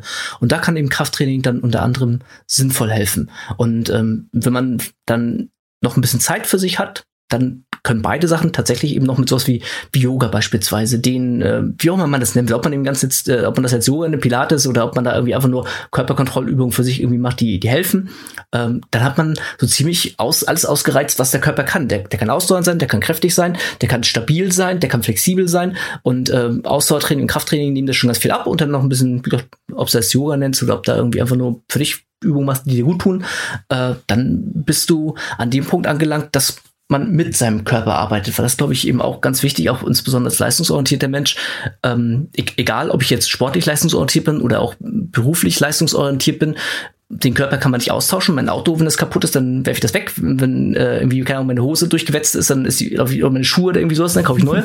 mein Körper habe ich aber hoffentlich noch sehr viele Jahre. Also zwangsläufig, aber auch gesunden Zustand. Und da ist das, glaube ich, dann kann man nie früh genug beginnen. Auch das ist für mich auch ein Lernprozess und auch ich äh, wünschte manche Sachen manchmal früher begonnen zu haben, als eben versuchen, das ganzheitlich zu betrachten und sich darüber im Klaren zu sein, wenn ich irgendwo versuche, mehr Leistung zu erbringen, sei es eben im sportlichen Sinne oder auch vielleicht beruflich irgendwie mehr Leistung zu erbringen, dass ich das immer irgendwie ausgleichen muss. Da sind wir beim Balance. Ich muss irgendwie die Balance irgendwie halten. Und äh, mhm. äh, sich darüber im Klaren zu werden, was das für einen selber bedeutet, wo man selber anfassen muss, um diese Balance des Stellschräubchen zu halten. Das ist, glaube ich, das Schwierigste an der ganzen Geschichte. Ähm, klar gibt's pauschale Rahmenbedingungen, aber so die, die eine Königslösung im Sinne von, das müssen alle machen und dann wirst du nie wieder Probleme haben, das äh, gibt's ja leider, glaube ich, nicht. Jetzt bin ich ein bisschen abgeschweift. Ist Balance. Nur es ist alles gut. Ähm, ich habe so viele Zwischenfragen, die notiere ich mir zwischendurch hier äh, auf meinem Zettel. Aber lass uns gerne mal kurz bei Balance bleiben, weil ähm, ja, wie, wie hältst du die Balance? Wenn du jetzt sagst, okay, jetzt aktuell gibt's keine großen Wettkämpfe, du trainierst jetzt auch gerade nicht auf dem Marathon, wie hältst du die Balance zwischen, ähm, ich möchte meine Langstrecken laufen und ich möchte trotzdem Krafttraining machen? Also wie sieht so eine Trainingswoche beispielsweise bei dir aus? Also erstmal, es sollte Balance ja nicht nur irgendwie im sportlichen Sinne betrachtet werden, sondern es fließt ja alles immer mit rein. Ne? Es mhm. ist ja die Schlaf, es ist ja, ähm, wie viel Stress man zu Hause hat und sowas. Und äh, Sport zum Beispiel, auch da gibt's mir was. Sport ist für mich immer ich habe immer, ja doch, ich, ich sage immer ganz gerne, es ist für mich wie Meditation im Sinne von in mich kehren, Zeit für mich, Quality Time, ich komme da runter, kann Sachen wie mal rauslassen. Ähm, das ist einfach meine Zeit dann in dem Augenblick. Also das ist ja schon mal ganz wichtig, dass der Sport für mich keine Belastung darstellt, sondern eine Auslastung eigentlich zu anderen Sachen, die ich sonst mache in meinem Leben. Und beim Training wenn man eben beispielsweise das Kraft- und Ausdauertraining miteinander verbinden will, dann kommt es ja irgendwann in den Bereich rein, wenn ich, ähm, niemand wird aus Versehen Muskeln aufbauen, genauso wie niemand aus Versehen Marathon unter vier Stunden läuft. Also gut, die, die, äh, die genetisch äh, bevorzugten, die können, glaube ich, habe ich mal gelesen, gehabt, Marathon auch in 3,30 laufen und trainierten Zustand. Das sind dann die, die irgendwann so in 2,15er Regionen ohne weiteres mit Training reinkommen und, und noch schneller werden. Aber so normale Menschen wie, wie, wie ich und äh, du, der gerade zuhörst, äh, wir laufen ja nicht aus Versehen in einem Marathon. Und da muss man dann halt, gerade wenn man eben das Leistungsniveau dann irgendwann ein bisschen steigert und ein bisschen mehr vielleicht macht, vom Umfang her wird, da muss man mit der Regeneration ganz einfach aufpassen. Und da gibt's halt simple Sachen oder simple Grundsteine, wie beispielsweise, dass ich nach so einem langen Lauf, und ich rede jetzt so von alles, was über zwei Stunden nachher so geht, wo es dann wirklich so äh, in den Fettstoffwechsel reingeht, wo wirklich der Körper auch Erschöpfungszustände hat, wo gewisse Speicher, was so Mikronährstoffe und was auch Hormonproduktion angeht, wo einfach eine Belastung da ist in dem Augenblick, da braucht der Körper in der Regel eigentlich einen Tag Erholung danach. Die sollte man dem in der langfristigen Trainingsplanung geben. Manchmal auch zwei, das ist immer individuell. Das heißt, da kann ich schon mal nicht trainieren. Und dann geht's ja wieder los mit Training. Also was ist mit dem Laufen noch wichtig? Krafttraining. Also muss dann Krafttraining kommen, der wichtig ist. Und ähm, zweimal Krafttraining hintereinander richtig äh, funktioniert irgendwann auch nicht mehr, wenn man auf einem gewissen Leistungsniveau ist, weil die Muskeln auch davon erschöpft und müde werden. Das heißt, ich kann am Folgetag maximal noch irgendwas ganz anderes machen. Stabilitätsübungen, vielleicht im Laufbereich was Regeneratives oder eine andere Belastung. Und so stellt sich eine Trainingswoche dann fast schon mehr oder weniger von allein auf. Also ich bin jetzt aktuell bei mhm. fünf Einheiten, die ich jetzt trainiere. Ich kann es einfach mal beispielhaft sagen, das ist vielleicht am anschaulichsten. Ich habe ja, ähm, ich habe sonntags meinen langen Lauf. Das heißt, ähm, in der, in der Off-Season, also im Sinne von, ist gar kein Lauf jetzt irgendwie geplant und ich bin völlig lost und keine Laufwettkämpfe sind, was jetzt mit Corona ja tatsächlich eine ganze Zeit war, ähm, sind das dann zwei, zweieinhalb Stunden, die ich irgendwie entweder auch Radfahre zwischendurch tatsächlich oder laufe. Ähm, dann habe ich montags frei. Dann mache ich dienstags meinen ersten Krafttag, wo ich schweres Kniebeugen mache und äh, so Drückübungen, also Schulterdrücken, Bankdrücken, also alles, wo man was wegdrückt vom Körper, sag ich mal so mit schweren Gewichten. Am Mittwoch ähm, laufe ich dann ähm, 10 Kilometer auf Zeit, also einen zügigen Zehner. Hab dann Donnerstag einen Pausentag. Freitag ist meine zweite Krafttrainingseinheit, wo ich Kreuzheben mache, also schwere Sachen anhebe und dann alles, was so Rückenzugübungen im Prinzip sind. Und äh, Samstag ist so mein, äh, ich sag da Conditioning-Tag zu, wo ich so irgendeine Belastungsform habe, die den äh, Kohlenhydratstoffwechsel trainiert, also 15, 20 Minuten intensive Belastung. Das kann sowas wie Freeletics sein, das kann Rudern auf dem Ruderergometer sein, das kann irgendwas, wo ich Lust drauf habe. Das entscheide ich manchmal tatsächlich erst in dem Augenblick, in dem ich in meinen Mobility-Raum reingehe. Also wirklich sehr, sehr, sehr spontan, weil ich sagte ja schon, dem Körper ist es egal. Ich bin, ich bin kein Ruder und ich bin auch kein Freeletics-Athlet oder sonst irgendwas. Der will einfach nur belastet werden. Da mache ich das, worauf ich Lust habe am Tag und gucke dann halt so, wie geht's mir von der Trainingswoche? Wo, wo zwickt was? Wo muss ich mich vielleicht ein bisschen mobilisieren? Wo ist vielleicht ein Muskel ein bisschen fester? Und nehme dafür dann eben Zeit so. Also ich versuche mhm. tatsächlich neben der Trainingswoche, ich versuche es, ich mache es nicht unbedingt jeden Tag, aber so 10, 15 Minuten jeden Abend nochmal so ein bisschen, ähm, ja, ein bisschen Yoga zu machen, ausrollen, ein bisschen was in dem Bereich. Stretching. Ja, ne, aber auch gar nicht so im Sinne ja. von, das ist jetzt für mich Belastung, sondern so ähm, einfach ja, wohlfühlen für mich, dass ich einfach gucke, was, was brauche ich jetzt, wo, wo ist die Trainingsbelastung einfach was da. Das mache ich dann meist samstags ja, und dann sind wir schon wieder am Sonntag und ich laufe schon wieder. Und äh, so stellt sich halt die Trainingswoche tatsächlich dann fast von alleine auf möchte ich behaupten. Mhm. Wie kriegst du das denn als, also das ist ja jetzt schon, schon viel dabei. Ähm, du hast ein Kind, du, also du hast eine Frau, die hast du ja auch schon gerade ein paar Mal erwähnt. Äh, du hast einen Vollzeitjob. Wie organisierst du das dazwischen? Also deine ganzen Trainingseinheiten? Ich gucke wenig Fernsehen. äh, das tatsächlich ist äh, vermutlich erstmal so meine erste Antwort. Ich gucke tatsächlich fast kein Fernsehen oder fast keine Serien oder sowas. Ich bin seit mhm. anderthalb, zwei Jahren tatsächlich äh, komplett auf Audiogeschichten umgestiegen, weil die kann ich zwischendurch auch hören, wenn ich mich bewege ähm, sei es beim Sport oder sei es auch, wenn ich bewusst ähm, zu Fuß gehe, einfach nochmal. Also es ist auch eine ganz wichtige Säule, dass ich tatsächlich versuche, auf diese berühmten 10.000 Schritte am Tag zu kommen. Und ich habe normalerweise, ich bin bei der Kriminalpolizei inzwischen im Büroalltag, das heißt, bewege mich auch nicht von alleine. Und wenn ich am Wochenende äh, vielleicht zu Hause irgendwas mache, dann sind es auch mal locker nur mal 3.000 Schritte plötzlich, wenn ich mich nicht bewusst bewege. Das heißt, ich, ich gehe auch tatsächlich nochmal äh, ganz bewusst, aber das ist für mich nie, nie Zwang. Es ist immer ist immer gut, sag ich mal so. Und das ist, glaube ich, mhm. ein ganz wichtiger Punkt erstmal, dass man, egal in welchem Lebensbereich, versucht, immer Sachen zu machen, die einem Spaß machen, die einem Freude machen, weil dann macht man sie A gut und dann macht man sie B gerne und man merkt nicht, dass man sie macht, sag ich mal so. Das ist, glaube ich, ein ganz, ganz wichtiger Punkt. Den Luxus haben wir nicht immer und es gibt auch immer Phasen, äh, wo man sich mal so durchbeißen muss, äh, sowohl beim Training als auch im Beruf, als auch irgendwas anderes. Aber ich glaube, das ist, das sind schon mal die beiden wichtigsten Punkte so, äh, gucken, was ist mir wichtig und gucken, was mache ich gerne. Und wenn das beides so irgendwie passt, dann entwickelt sich das mit der Zeit. Und ich glaube, das größte Problem, habe ich das Gefühl, was viele Leute heutzutage haben, ist, dass man Angst vor Fehlern hat, also im Sinne von, dass ich versuche von Anfang an alles richtig zu machen und gar keine Fehler im Willen zu machen. Aber aus Fehlern lernt man. Wie soll ich denn sonst wissen, was richtig ist für mich, wenn ich sie nicht irgendwie mal ausprobiert habe oder sowas? Gibt der Unterschied zwischen irgendwie blind äh, äh, in irgendeine Richtung laufen und äh, auf nichts hören, einfach machen und einfach mal gucken, was passiert und wenn es schlecht läuft, dann wieder einen Schritt zurückgehen. Das ist ja überhaupt nicht schlimm im Leben, finde ich zumindest. Und eben auch ähm, so dieses ich sage mal Ehrgeiz und Verbissenheit dazu, dass wir, das ist eine ganz enge Grenze, sag ich mal so, dass man Sachen, dass man Ehrgeiz irgendwo hat, dass man ähm, auch investiert, dass man da auch äh, leistungsorientiert vielleicht drin ist, oder eben Verbissenheit im Sinne von ähm, ja Scheuklappen auf, sein Umfeld vergessen und sowas. Ja, das sind sind wir wieder bei Balance. Das ist tatsächlich wie, so, das klingt total bescheuert, das klingt wie, wie so, ein, so ein abgespaceter Typ, der zu lange in Indien irgendwie und der Yogas, äh, Yogis war oder so. Nein, aber das ist wirklich, das ist Überzeugung irgendwann auch, die, die sich so gewachsen ist und das ähm, muss man ja auch in der Form überhaupt gar nicht nachmachen, aber wie gesagt, wenn man, glaube ich, sich dessen bewusst ist, was man gerne möchte und äh, was einem Spaß macht und versucht, sein Leben so ein bisschen in die Richtung zu lenken, in allen Lebensbereichen, dann ist das gut und positiv und dann äh, kriegt man auch Sachen verknüpft und auch so wie eine Partnerschaft. Ich habe ein Kind, ich habe eine Frau. Meine Frau hat ein Pferd, also so ein Pony, für mich ist das ein Pferd, also ne, wie, weiß ich, das Rückenhöhe 1,20, 1,30. Äh, zwischenweise das Pferd auch größer sein können, aber als wir das gekriegt haben, war das für mich ein Pferd.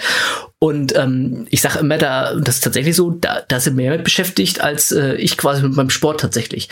Und da versuche ich mhm. aber auch irgendwie das zu dann verknüpfen. Dann kommt halt unsere Tochter mit äh, beim Pferd sauber machen oder ich übernehme das mal, dass ich das Pferd sauber mache oder sowas, versuche da irgendwie entgegenzukommen, weil ich mich ja sowieso bewegen will. Und ob ich jetzt irgendwie im Dorf eine Runde laufe oder ob ich zum Pferd gehe und da irgendwie die, die Pferdekacker vom, vom, äh, vom Platz sammle und quasi wegschaufe, das ist ja auch erstmal egal.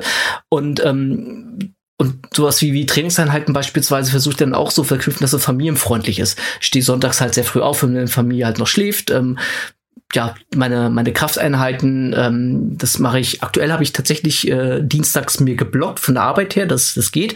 Ansonsten beginne ich halt einfach danach dann mit der Arbeit. Also ich stehe sehr früh auf, trainiere und gehe dann im Prinzip zur mhm. Arbeit, arbeite dann und dann geht das. So, dann, ich gucke halt kein Fernsehen, sag ich. Das, klingt so, klingt manchmal ein bisschen doof, das weiß ich, aber äh, das, glaube ich, spart tatsächlich sehr viel Zeit. Und das heißt jetzt nicht, dass ich anderen Leuten irgendwie das Fernsehen gucken malig machen will oder so, um Gottes Willen gar nicht. Aber äh, also wenn einen das entspannt, dann, dann sollte man das machen. Und mich entspannt halt Sport, Bewegen. Ähm, ich bin derjenige zu Hause, der kocht. Das heißt jetzt nicht irgendwie, dass ich hier fünf Sterne Gerichte herzauber oder sowas, aber auch das entspannt mich auf eine gewisse Art und Weise, ähm, weil die Küche ist mein Raum, sag ich mal so. Und ähm, das ist, glaube ich, wichtig, einfach Sachen, die einen stressen, was völlig normal ist, da einen guten Ausgleich für sich zu finden.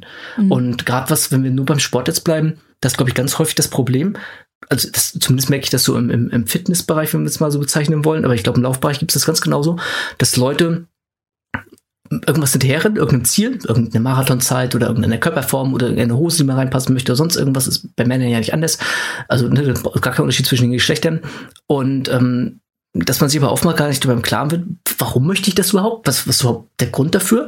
Und bin ich überhaupt mit mir im Reinen mit dem, was ich da gerade möchte? Und äh, das ist ein Prozess, aber das sollte man sich immer mal wieder reflektieren und hinterfragen. Glaube ich, das ist ganz wichtig. Und dann keine Angst vor Fehlern haben, das kommt davon allein. Und das ist dann Zeit und Geduld. Also alles im Leben braucht Zeit. Das ist, glaube ich, völlig normal. Ähm, wir sind oftmals leider nur zu ungeduldig. Zeit ist ein ganz wirres Konstrukt für unseren Kopf.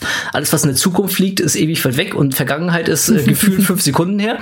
Äh, und das ist aber auch völlig normal und menschlich und darüber müssen wir uns, glaube ich, manchmal nur im Klaren sein. Also ich muss mir dessen auch immer wieder im Klaren sein und mir das in Gedanken rufen. Also das auch alles nicht unbedingt über Selbstläufer, sondern auch beim Selbst, dass ich mir immer wieder versuche, im Klaren darüber zu werden. Und dann, äh, es gibt ja so diese Motivationssprüche, ne, be the best, best version of yourself und äh, easy mm. was yesterday und bla bla bla bla. Man muss vielleicht nicht unbedingt diese Hardcore-Variante machen, aber vielleicht jeden Tag ein bisschen besser werden oder irgendwas irgendwie ähm, vorwärts kommen irgendwie im Leben in irgendeiner Hinsicht irgendwie für einen selber einfach nur positiv was, was mitnehmen vom Tag produktiv sein.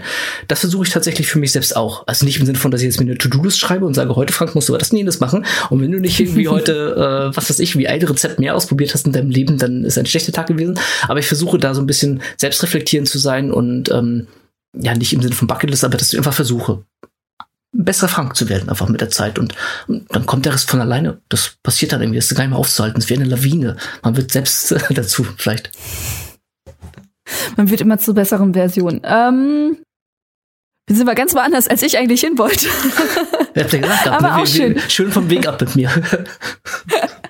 Ich fange dich jetzt doch ein ähm, und führe dich zum Thema hin, zu dem ich, mit dem ich reden wollte. Ähm, und zwar das, wo, wo du am Anfang deiner Antwort warst, mit der Wochenstrukturierung. Mhm. Weil du hast jetzt gerade so ein bisschen erzählt, wie es aussieht, ähm, wenn jetzt gerade nichts Großes ansteht. Mhm. Mich würde es natürlich total interessieren, wie verändert sich die Woche, wenn du aktuell auf einen Marathon trainierst oder auf ein Bodybuilder-Event? Gar nicht großartig, ehrlich gesagt. Also Ah, aktuell, okay. aktuell trainiere ich beispielsweise auf einem Marathon, denn ganz ursprünglich Mhm. wollte ich, ähm, ich komme aus Schwerin und bin letztes Jahr meinen ersten Ultra in Schwerin gelaufen, ähm, den Seenspiel. Der geht irgendwie 61 Kilometer lang. Äh, da war für mich auch nur Ankommen das Ziel und ich habe es geschafft gehabt und es war schön und toll und keine Ahnung was. Gratulation. Danke. Und also war wirklich schön einfach für mich. So in der alten Mhm. Heimat, das war wie so ein kleines Kindheitstraum. Als Kind unvorstellbar gewesen. Es gibt so zwei große Seen, Schweriner Innen- und Außensee. Und es sind Okay. halt genau 61 Kilometer drumherum. Das war für mich unvorstellbar. Da irgendwie mal rum im Fahrrad noch nicht mal. Und dann, äh, ja, als alter Mann laufe ich da immer rum. Also es war wirklich total toll für mich. Und wollte den eigentlich dieses Jahr wieder laufen. Auch jetzt wegen Corona passiert da leider gerade wieder nicht viel. Oder Mhm. also im Sinne von, die Veranstalter können im Prinzip keine Marathons planen. Und ähm, die mussten jetzt leider ihren Märzmarathon absagen. Und jetzt sind, jetzt könnte man sagen, sind die Sicherungen bei mir durchgebrannt. Äh, ich mache jetzt meinen eigenen Marathon. Also im Sinne von hier mit äh, Konsorten. Es können, äh, äh, es nehmen da maximal zehn Leute teil. Ich hatte letztes Jahr, den wollte ich letztes Jahr schon machen. Ich habe äh, Medaillen eigen gemacht. Ich habe Startnummern. Es gibt eine festgelegte Strecke. Alles, was dazu gehört zum Marathon. Es werden halt, die Leute starten halt einzeln. So ist auch alles Corona-konform. Und ich habe selber auch ein Ziel, mit dem ich laufen kann. Das heißt, ich habe mal wieder einen Marathon für mich, dass ich äh, einfach ein konkretes Ziel habe. Weil so einfach Marathon laufen habe ich irgendwie auch keine Lust. Das irgendwie weiß ich nicht, ist auch nicht dasselbe. Und ähm, bin ich andersrum, also dadurch, das merkst du natürlich dann schon, wenn ich jetzt dann das Laufvolumen erhöhe, ich ähm, erhöhe dann quasi so ein bisschen diese Sonntagsläufe, werden dann immer länger. Und das merke ich natürlich dann auch in der Regeneration. Also ich bin ja auch nicht irgendwie wäre auch komisch, wenn ich es nicht merken würde, weil dann würde ich ja äh, nur von mir her plempern und nicht irgendwie besser werden im Training. Und ähm, merkst natürlich dann schon eine Regeneration, dass beim Krafttraining beispielsweise ähm, dann etwas weniger geht, sag ich mal so. Dann, dann beuge ich vielleicht nicht mit, äh, mit 150 Kilogramm, sondern äh, nur in Anführungsstrichen, das klingt wahrscheinlich immer noch viel für viele, äh, 140, Ja. 130 Kilogramm so. Aber ich komme halt aus dem Kraftsport, das muss man so in Relation sehen. Ne? Und ähm, also das, das ist okay, aber ist keine Weltklasseleistung. Und ähm, andersrum genauso, ich bin 2019, ich muss mal aufpassen, dass ich nicht letztes Jahr sage, weil es inzwischen schon 2021 ist. 2019 ähm, hatte ich äh, so ein kleines Projekt gemacht, auch für mich selber, ähm, dass ich fünf Marathons gelaufen bin innerhalb von zehn Wochen. Bin einmal beim Powerlifting gestartet und zweimal auf die Bodybuilding-Bühne. Und äh, mein, mein Highlight in Anführungsstrichen war tatsächlich so der, der erste Bodybuilding-Wettkampf. Das war ähm, die, die GmbF, das ist ein Naturalverband, ähm, also sprich auch Dopingkontrollen sind und wo halt äh, ganz bewusst eben darauf geachtet wird und so weiter. Bin äh, zwei Wochen vorher sind wir gemeinsam Marathon gelaufen, in Berlin nämlich. Ähm, du musst wahrscheinlich vor mir gestartet sein, weil bei mir war das so gewesen, ich habe mich angemeldet, habe meine Zeit gemeldet und dann ist das verloren gegangen. Und dann kriegst du ja beim Berlin-Marathon so dein, dein, Ah. deine Zuordnung welchem Startblock.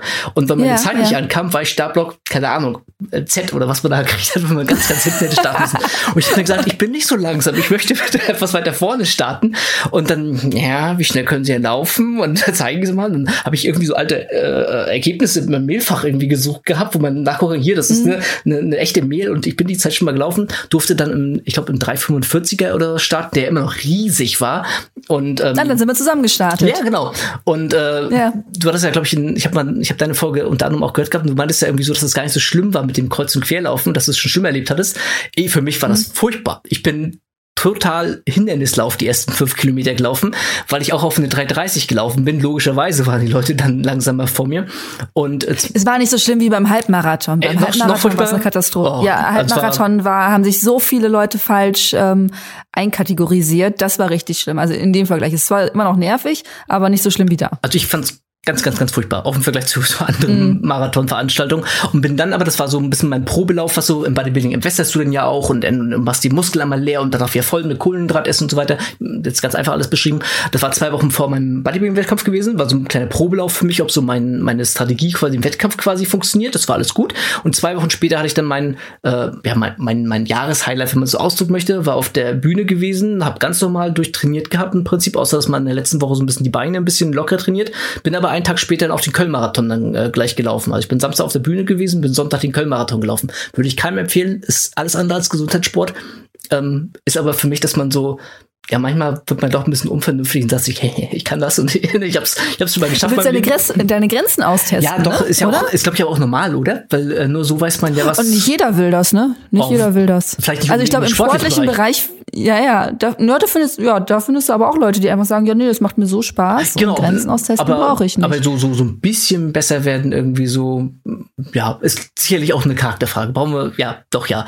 Und bin aber die. Ja, hier reden gerade zwei Ambitionierte miteinander, ja. ne? aber ich weiß, also, rational gesehen genau, gibt's auch andere. Ich, ich sag mal, es läuft ja auch nicht jeder irgendwie in Marathons oder irgendwie sowas. Also bekloppt ist ja auch mhm. nicht unbedingt jeder. Und ähm, hab da aber tatsächlich nicht viel anders trainiert. Man hat dann so zwischen den Peak Weeks, sag ich mal so, also auf die Wettkampfwochen halt hin immer so ein bisschen was angepasst gehabt, äh, leicht, aber ansonsten die Struktur vom Training ist immer gleich. Ich ändere eigentlich dann immer nur Intensität, Volumen und, und wie so ein Schieberegler, sag ich mal so, äh, schiebe ich dann halt in die eine oder die andere Richtung so ein bisschen, wo die Intensität halt mehr hingehen soll.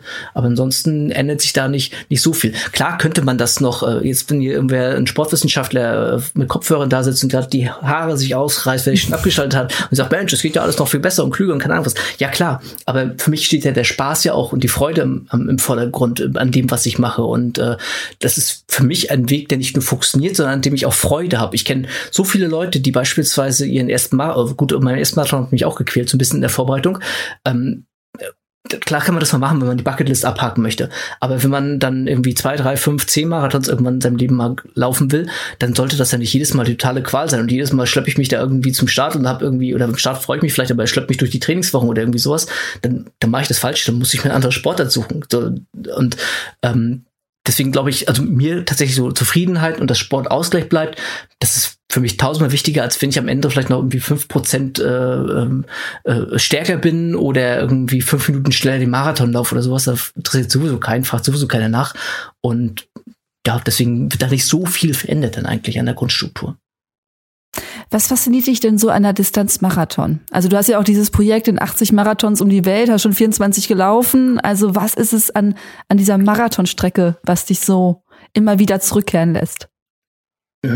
Das war ja auch ein Prozess gewesen. Und ich sagte ja schon, so Bucketlist, glaube ich, gibt es ganz viele, die den Marathon irgendwann mal drauf haben. Einfach, weil es eine mhm. unvorstellbar lange Strecke ist. Also es war für mich eine ewige Zeit. Ich habe auch einige Marathons gebraucht, bis das so langsam also auf einer Arschbacke laufe ich es immer noch nicht ab, aber dass man so langsam äh, nicht so einen riesen Respekt mehr davor hat, langsam auf Augenhöhe so ein bisschen mit dem Marathon kommt. Äh, vielleicht immer noch so ein bisschen ehrfürchtig aufschaut, aber nicht so aus der ganz tiefen Froschperspektive schon so ein bisschen größer geworden ist inzwischen. Und ich sagte ja schon, nach meinem ersten Marathon, das war 2016 der Hannover Marathon gewesen, da bin ich erstmal rein mehr gelaufen, da bin ich die Laufschuhe an Nagel gegangen und habe erstmal, glaube ich, drei Monate lang irgendwie bin ich keine 5000 Meter mehr gelaufen, weil ich so die Nase voll hatte von dem ganzen Kram und bin dann zwei Jahre später nochmal Marathon gelaufen. Danach war es nicht ganz so schlimm mit dem Aufhören, aber auch nicht, wie so es gesagt hat, yay, gleich den nächsten Marathon oder irgendwie sowas. Und so richtig ging es ja wirklich dann erst los 2018, wo ich dann am Start stand. Das äh, habe ich auch schon ein paar Mal erzählt gehabt und dann war so ein Typ vor mir gewesen mit so einem T-Shirt. Ich nehme mal Udo. Äh, Udo läuft um die Welt. Und dann stand da irgendwie drauf, Barcelona in dem Jahr, New York in dem Jahr und Bababa in dem Jahr und jedes Jahr Hannover. Und da dachte ich mir, ja, also, das ist eigentlich ganz cool, so irgendwie die Welt sehen mit Marathons und wie ich schon sagte, so, da hast halt, ich kannte es ja dann vom Hannover Marathon, dass man wirklich die schönsten Seiten von Hannover sieht. Also wer. Ja, so ein Sightseeing-Tour ist das. Ja, ne? genau, genau. Ist wirklich wie eine Sightseeing-Tour. Und ähm, also wer auch noch nicht Hannover gelaufen ist, ist, äh, ich habe ein bisschen Vergleich inzwischen, ist wirklich ein sehr schöner Marathon, was entsprechend auch sehr frustrierend war, weil ich dachte, das ist so normal. Und dann kommst du irgendwie, mein, mein erster Marathon außerhalb von Hannover, ist nichts gegen die Hessen, aber das war in Kassel gewesen. Äh, ganz schnuckeliger, irgendwie 300, 350 Starter beim Marathon bloß, also ganz andere Verhältnisse. Und da war da niemand zum Klatschen und dann bist du durch irgendwelche doofen, hässlichen Straßen gelaufen. Ich dachte, was ist das hier? Ich dachte, Marathon ist mal Highlights von der Stadt und überall so kleine ja, Kinder, ja. Die, die Handshaken wollen mit mir. Und ähm, also es gibt ganz, ganz viele verschiedene Marathons, wie ich da inzwischen auch gelernt habe. Der Kassel-Marathon ist nicht so schlimm, wie ich, glaube ich, damals das auf meinem Bericht so ein bisschen dargestellt hatte. Also ich ein bisschen eine, eine Lanze für ihn brechen. Und ähm, das ist aber das, das Schöne, wie gesagt, dieses Sightseeing, Marathon-Tourist sein, wenn man es vielleicht, ich, ich sag's jetzt selber, das, ich meine das gar nicht despektierlich, also dass man einfach hinfährt, was sieht, äh, natürlich auch einen gewissen Leistungsgedanken irgendwie hat, damit ranzulaufen, aber äh, dann nicht irgendwie auf die fünf Minuten schaut oder sowas, ähm, oder, oder ne, irgendwie äh, mit Scheuklappen durch, durch die Strecke läuft, ähm, sondern ja, was sieht und da kommt dann alles zusammen. Es ist schön, es ist anstrengend natürlich auch. Man, äh, es ist, glaube ich, immer noch nicht normal. Also im Sinne von, das ist immer noch, glaube ich, eine ganz gute Leistung, wenn man einen Marathon schafft, äh, egal in welcher Zeit. Und ähm, so dass man dann auch jedes Mal für sich ein kleines Erfolgserlebnis im Leben hat. Und äh, irgendwelche Erfolgserlebnisse braucht ja jeder, glaube ich, für sich irgendwie so. Und einfach für einen selber. Vielleicht ist es auch einfach nur, äh, wie nennt man das hier, wenn, wenn äh, Männer irgendwie nochmal einen Schaller kriegen dem Kopf im Alter? Midlife Crisis. Ja, genau. Vielleicht auch nur eine Midlife Crisis, weiß ich nicht. Aber ich glaube nicht. so ein bisschen kam doch durch meine Frau. Ähm, ich bin nie verreist in meinem Leben und ähm, bin relativ sparsam. Also ich versuche ähm, äh, alles, was ich irgendwie kriege, irgendwie zu sparen, weil ich irgendwie mhm. äh, der Bank das Haus möglichst schnell wieder abkaufen möchte, was wir haben. Also ne, ich möchte irgendwie mit Schulden raus sein. Das stört mich alles. Und meine Frau meinte mal irgendwie so zu mir so sinngemäß irgendwie, äh, mach, genieß doch mal irgendwie, was du hast und, und, und hab ein bisschen Freude und sowas. Ja, dass dadurch dann losging, dass jetzt um die Weltreise und Marathons laufen, hat sie glaube ich auch vorher nicht gedacht gehabt. Die ärgert sich vielleicht manchmal auch schon ein bisschen. so verdammt, das ist zu viel. Ja, von einem Extrem ins andere irgendwie so. ja ähm, versucht das aber auch familienfreundlich alles zu machen und irgendwie nicht nur äh, nach mir die Sinnflut und, und Scheuklappen auf und so, aber äh, ja, so, so eine Kombination bringt das halt alles für mich was, ne? weil ich laufe ja die Marathons nicht nur in Deutschland, sondern ich war in, äh, in Indien gewesen, ich bin in den USA gewesen, ich war in Australien gewesen. Ähm, das ist nicht nur immer schön, aus Australien beispielsweise bin ich, bin ich angereist. Ähm, ich weiß nicht, wer schon mal in Australien war. Man, ein Bekannter von mir sagte mal, äh, auf der Landkarte nach links fliegen, also Richtung USA und sowas, ist vom Jetlag her weniger schlimm als nach rechts fliegen. Mhm, und ähm, habe ich auch schon mal gehört. Genau. Und ich selbst, ich war dann schon mal in Dubai schon mal den Marathon gelaufen und halt äh, hatte New York im Vergleich und dachte mir, pff, war beides halb schlimm, so ging beides. Aber dann nach Australien, was ja wirklich einmal ans andere Ende ist, auf, äh, nach rechts auf der Karte, sag ich mal so, äh, da bin ich angekommen, am nächsten Tag, also an dem Tag meine Startunterlagen geholt, geschlafen und am nächsten Tag bin ich gelaufen. Das war der ah. schlimmste Marathon meines Lebens. Das war so furchtbar gewesen. Es hat dann gegossen, wir standen am Start, es waren milde Temperaturen. Plötzlich ging der Himmel auf, es hat gegossen. Äh, lauter Läufer versuchten sich unter so einem Baum zu quetschen. Der, der, der Boden wurde zu Rinnsalen, weil das ganze Wasser nachfloss. Und ich habe wirklich überlegt gehabt, dass ich mich wieder in mein, äh, in mein Zimmer verkrieche, einmal schlafe und am nächsten Tag wieder nach Hause fliege und sage, küsst mich alle im Hintern, ist mir alles egal, ich, ich will nicht mehr.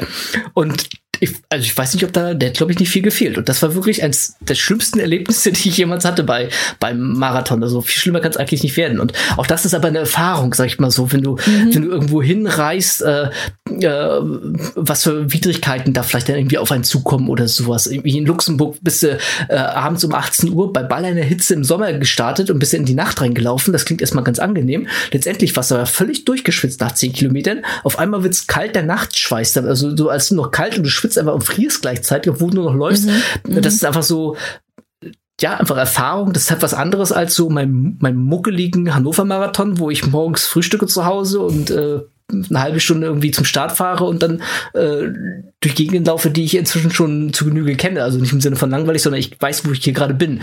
Ja, und ja. Ähm, also Marathonlaufen gibt mir, was das angeht, tatsächlich extrem viel in, in jeder Hinsicht. Also ist einfach, deswegen sagte ich ja, wenn du mir diese Pistole auf die Brust setzen willst, dann ja, ist da eine Kugel drin. du kannst ihn eh entwaffen mit deiner Ausbildung. Ähm, du hattest ja gerade schon ähm, dein, deine schlimmste Erfahrung, nehme ich jetzt mal in, oder deine krasseste Erfahrung. Was war denn die schönste Marathonerfahrung oder Erlebnis, was du gemacht äh, bekommen hast? So, jetzt ergibt es den Sinn. Ich glaube, einer der schönsten war natürlich, das erste Mal es geschafft zu haben, glaube ich. Ähm, mhm. Dann ähm, war ein sehr schönes Erlebnis, als ich das erste Mal unter 3,30 gelaufen bin, weil das nicht geplant war. Das war äh, für mich toll, erstmal so. Ähm, aber Ups, so, passiert. Wie Hups passiert. Ja, ja, na, du kannst nicht. Also ich war schon ganz gut in der Vorbereitung, aber ich habe das nicht auf dem Schirm gehabt. Ich bin einfach nach Gefühl gelaufen, einfach also ohne Ziel oder ah, sowas. Okay. Also äh, mhm. inzwischen laufe ich auch die Marathons ohne Zeitansagen, sondern einfach nur nach Körpergefühl. Ähm, ich sag mal, mein allerersten Marathon, den wollte ich unter vier Stunden schaffen. Ich habe da auch gar keine, gar keine ich wusste gar nicht, ob ich das schaffe. Irgendwie, keine Ahnung. Ich bin vorher irgendwie, ich glaube, einen Monat lang vorher gar keine langen Strecken mehr gelaufen, weil ich so die Nase voll hatte. Ich hatte komplett die Fresse voll von der ganzen Vorbereitung gehabt. Also 2016 bin mit einem Kumpel zusammen gelaufen, der tausendmal äh, ähm, nicht ambitionierter, sondern äh, begabter, was das Laufen ist, als ich. Also der ist quasi locker runtergelaufen, die ganze Strecke. Und dann weiß ich noch, beim ersten Mal von 2016 war es dann so gewesen, ich glaube, nach nach 35, 36 Kilometern, also wo es wirklich schon für jeden ja sowieso schlimm wird, was mit äh, die Person mhm. mit dem mhm. Hammer angeht. Hannover hat immer gutes Wetter äh, meist gehabt bei Marathons, also es wird auch warm im April dann plötzlich und dann war das Wasser alle gewesen und hast du nichts mehr trinken gekriegt. Und dann bist du in deinem allerersten Marathon bei Kilometer, ich weiß nicht, 36 irgendwas und es gibt kein Wasser mehr und du hast wirklich auch alles trocken mhm. im Hals und, und äh, kriegst ins Ziel, kannst schon gar nicht mehr. Am liebsten hätte ich ja, da waren Passanten gewesen, am liebsten angebettelt, ob ich mal von der Flasche irgendwie trinken wollte, wollte ich auch nicht irgendwelche Leute ansprechen. Das war auch noch eine ganz furchtbare ganz furchtbar Eindruck, Eindruck, sag ich mal so. Um, hab ja. dann auch mein, mein Kumpel dann gesagt, hier, lauf weiter, irgendwie, ich will nicht irgendwie, dass du wegen mir jetzt über vier Stunden reinkommst. Ähm, ich habe es dann selber auch noch unter vier Stunden geschafft, aber das war für mich in dem Augenblick äh, unvorstellbar gewesen. Aber schön, um wirklich mal das andere Extrem immer zu nehmen, ein ganz tolles Ergebnis und ein Marathon, den ich auch wirklich nur jedem empfehlen kann, ist der San Francisco Marathon. Das ist wirklich ein total fantastischer Lauf gewesen. Der äh, ist aufgeteilt in, in zwei Halbmarathons tatsächlich auch. Also der erste Halbmarathon geht die erste Halbstrecke und dann starten die mittendrin mit dem zweiten zweiten, also nicht irgendwie sowas wie mit einer Teilstrecke bloß, also dass man es gibt so Rundkurs oder zweimal den gleichen mhm, sondern mhm. der erste ist ja mal so ein bisschen urban, da läufst du so am, äh, am Hafen entlang, Alcatraz hast du da, läufst über die Golden Gate Bridge einmal rüber und runter, äh, kurz in so, so einen Parkbereich rein, was wirklich wunderschön alles, also fantastisch. Ich war vorhin nieder gewesen, ich fand das total toll. Und im zweiten Bereich geht's dann los, dass du durch einen riesengroßen Park läufst, so ein bisschen wie Central Park in New York, sag ich mal so. Und äh, da dann es nochmal so ein bisschen durch den urbanen Bereich geht. Das war, äh, wo von, von was so Optik angeht und sowas und, und Gefühl und alles. Das war ein total toller Lauf. Also den kann ich wirklich empfehlen, weil viele denken ja auch immer nur so an New York oder irgendwie, also die klassischen großen Läufe, wo alle hin pilgern, sag ich mal so, was man auf der Bucketlist hat vielleicht. Aber San Francisco, das war jetzt auch gar nicht so viele Teilnehmer nämlich da gewesen. Das ist ein, ein sehr toller Lauf gewesen. Und vielleicht noch ein drittes schönes Erlebnis oder zweites, ich weiß gar nicht, wie schön ich hatte war tatsächlich der äh, Philadelphia Marathon, weil ich sagte schon als Kind so viele oder als Jugendlicher so viele Rocky-Filme geschaut. Da bin ich wirklich Rocky-Playlist in die Ohren, äh, völlig ohne Erwartung. Das war der. Und die Treppen hoch oder was? So, das bin ich vorher schon, das vorher schon. Ähm, aber die, die, die Strecke ging da vorbei an diese berühmten Treppen. Da wäre am liebsten ja, einmal, einmal kurz hoch und einmal wieder kurz runter. Da sind auch ganz viele Leute nach dem Marathon immer da hochgelaufen von der, ey, ne, wie Rocky im ja, Prinzip. Klar. Und äh, bin aber selber auch völlig ohne Erwartung da in diesen Lauf reingegangen. Das war dann der vierte von diesen fünf Marathons im Herbst 2019 und äh, bin da nochmal äh, meine bisherige Bestzeit gelaufen und das, das war einfach nur geil. Weißt du, was ich meine? Erst so, erste Hälfte so mit Rocky, bist du durch Straßen gelaufen, die du aus dem Film halt so kanntest. Und äh, die Leute haben hier Shearing und so. In den USA sind sie aber ganz groß mit dabei, was so Stimmung an Strecken und sowas angeht. Und das war toll. Das war einfach nur schön. Also einfach nur schön. Es kann auch was schön sein im Leben einfach bloß. Und äh, das trifft, glaube ich, tatsächlich. Das war ein ganz tolles mhm. Erlebnis. Ja. Das würde ich nämlich jetzt auch gerne noch wissen. Ähm, du bist in so vielen unterschiedlichen Ländern jetzt schon gelaufen äh, bei Wettkämpfen. Worin siehst du denn die größten Unterschiede? In, in der Atmosphäre, Publikum, ähm, Verpflegung? Was fällt dir da als erstes ein? Dass es da total unterschiedliche Sachen gibt. Ich sagte schon im Kassel-Marathon, ich hatte, ich kannte nur Hannover, dachte, das läuft halt immer so ab, ne? Tolle Strecke, ganz viele mhm. Leute, alles supi. Kommst dann nach Kassel, 300 Leute und äh, keiner, und wirst durch Industriegebiet geschickt am Anfang und, und keiner ist da, um dich zu bejubeln. Dann denkst du auch so als, als jemand, der vielleicht das erste oder zweite Mal anläuft, oh, das ist ja doof, hier Marathon zu laufen, macht ja gar keinen Spaß. Ähm, die Streckenführung ja. ist wirklich total unterschiedlich. Ich glaube, wenn man so ein bisschen ähm, nicht so im Sinne von, ich möchte jetzt irgendwie vielleicht ganz viele verschiedene laufen, sondern so punktuell mir was aussuchen möchte, da würde ich, glaube ich, inzwischen tatsächlich mir, mir schöne Marathons raussuchen, wenn ich es mal so ausdrücken darf. Also ähm, äh, Dubai ist ein ganz klassisches Beispiel für keinen schönen Marathon, der ist schnell.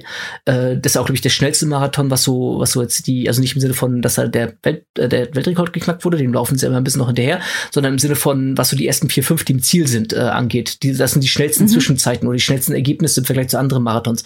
Was einfach daran liegt, dass das, äh, du läufst raus, eine kurze Schleife und dann läufst du zweimal eine Schleife hoch und runter bloß an der Küste. Also ganz, ganz Haben langweilig. sie die nicht sogar speziell angelegt? Ja, mh, genau. irgendwie sowas, also muss ich nochmal verifizieren, hack mich da jetzt nicht drauf fest oder sowas, aber ich glaube, die haben die sogar extra richtig betoniert dafür. Also ob es ich, ich könnte, ja. ich würde den zutrauen tatsächlich, weil es ist auch tatsächlich so, die, äh, die Leistungsläufer, die starten quasi eine Stunde vor dir und äh, es gibt keine, mhm. äh, es gibt keine Läufer hier mit Ballons, die irgendwie, also keine Pacemaker gibt es. Es gibt keine Leute, die am, am Rand stehen, äh, außer die vom äh, von dem Running Team des Bekleidungsschuhherstellers, die da quasi die Marathon sponsoren, die sind da wirklich da und, und mhm. jubeln. Das war es dann aber wirklich gewesen. Also ganz, ganz furchtbar eigentlich gewesen der Dubai Marathon. Kann, kann ich nicht empfehlen sondern lieber eine Strecke raussuchen, die irgendwie schön ist. Entweder eine Stadt, die man schon immer mal sehen wollte, oder äh, die schön ist. Und ich glaube, da ist der größte Unterschied tatsächlich, dass man wählen kann zwischen so urbanen Marathons, mal ganz klassisch sowas wie New York oder sowas, wo man durch die Städte läuft in erster Linie, oder wo man halt äh, mhm. äh, Landschaft dann viel sieht. Also Pisa zum Beispiel ist auch ein ganz toller Marathon gewesen. Da bist du am, am Ozean lang und äh, beim schiefen Turm am Ende angekommen, durch ganz schnuckelige äh, Städte, die teilweise so aussehen wie so ein äh, ganz stereotypischen italienischen Werbung irgendwie so. Also ganz, ganz charmant. Das wären, glaube ich, so Sachen, die man sich aussuchen kann. Ja, und dann geht's halt in sowas rein wie mit, ähm, sag mal, ein Leistungssportler, der wird äh, nach Australien nicht fliegen und am nächsten Tag sofort laufen, sondern würde da irgendwie erstmal eine Woche sich akklimatisieren und dann vernünftig laufen. Ähm, da muss man, glaube ich, für sich auch so ein bisschen entscheiden, möchte ich in Laufreisen das Ganze machen oder möchte ich eher alleine das machen? Ich bin so jemand, ich organisiere das für mich selber und ähm, möchte alleine hin und mache da ja auch keinen Urlaub oder sowas, sondern so kurz wie möglich, sag ich mal so, auch familienfreundlich im Sinne von wieder zurückkommen. Aber man kann ja mhm. beispielsweise auch mit Reisen das Ganze machen und New York zum Beispiel bin ich über so einen Laufveranstalter im Prinzip, dann musste man ja ein Hotel nehmen, wo du dann irgendwie noch Zeit hast, dir New York anzuschauen oder da Urlaub zu machen vorher und äh, das Ganze dir anzugucken. Und das sind, glaube ich, so Sachen, die man dann für sich selber entscheiden muss, was, was man haben möchte. Und ähm, da kann man, glaube ich, schon mal nicht mehr viel falsch machen. Also das sind so, ja, einen schönen Marathon aussuchen. Der, äh, es gibt, gibt ganz viele Berichte inzwischen auch, dass man so für sich schauen kann, was können andere empfehlen, sag ich mal so. Und mhm. ähm, vielleicht so als zweites Kriterium irgendwie eine Stadt, die man irgendwie vielleicht schon mal sehen wollte. Das äh, ist, glaube ich, eine, eine gute Kombination. Mhm. Was steht denn bei dir noch auf der Bucketlist an Marathons? Welche, oh. welche möchtest du noch unbedingt laufen? Ich meine, also willst du die 80 wirklich voll machen? Auf jeden Fall. Und sonst, das wäre ansonsten Etikettenschwindel, wie ich das so nennen würde, und äh, zumindest nicht vorhätte. Also auf jeden Fall. Die Frage ist eher, wie schnell und, und, und wann. Ähm, ich, äh, und welche?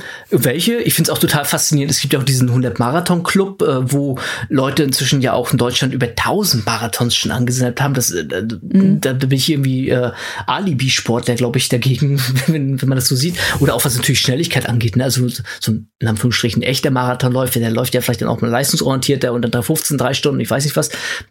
Das reizt mich nicht, mich mehr reizt mehr so Strecken ja, sammeln, wenn du es ausdrücken möchtest. Und mhm.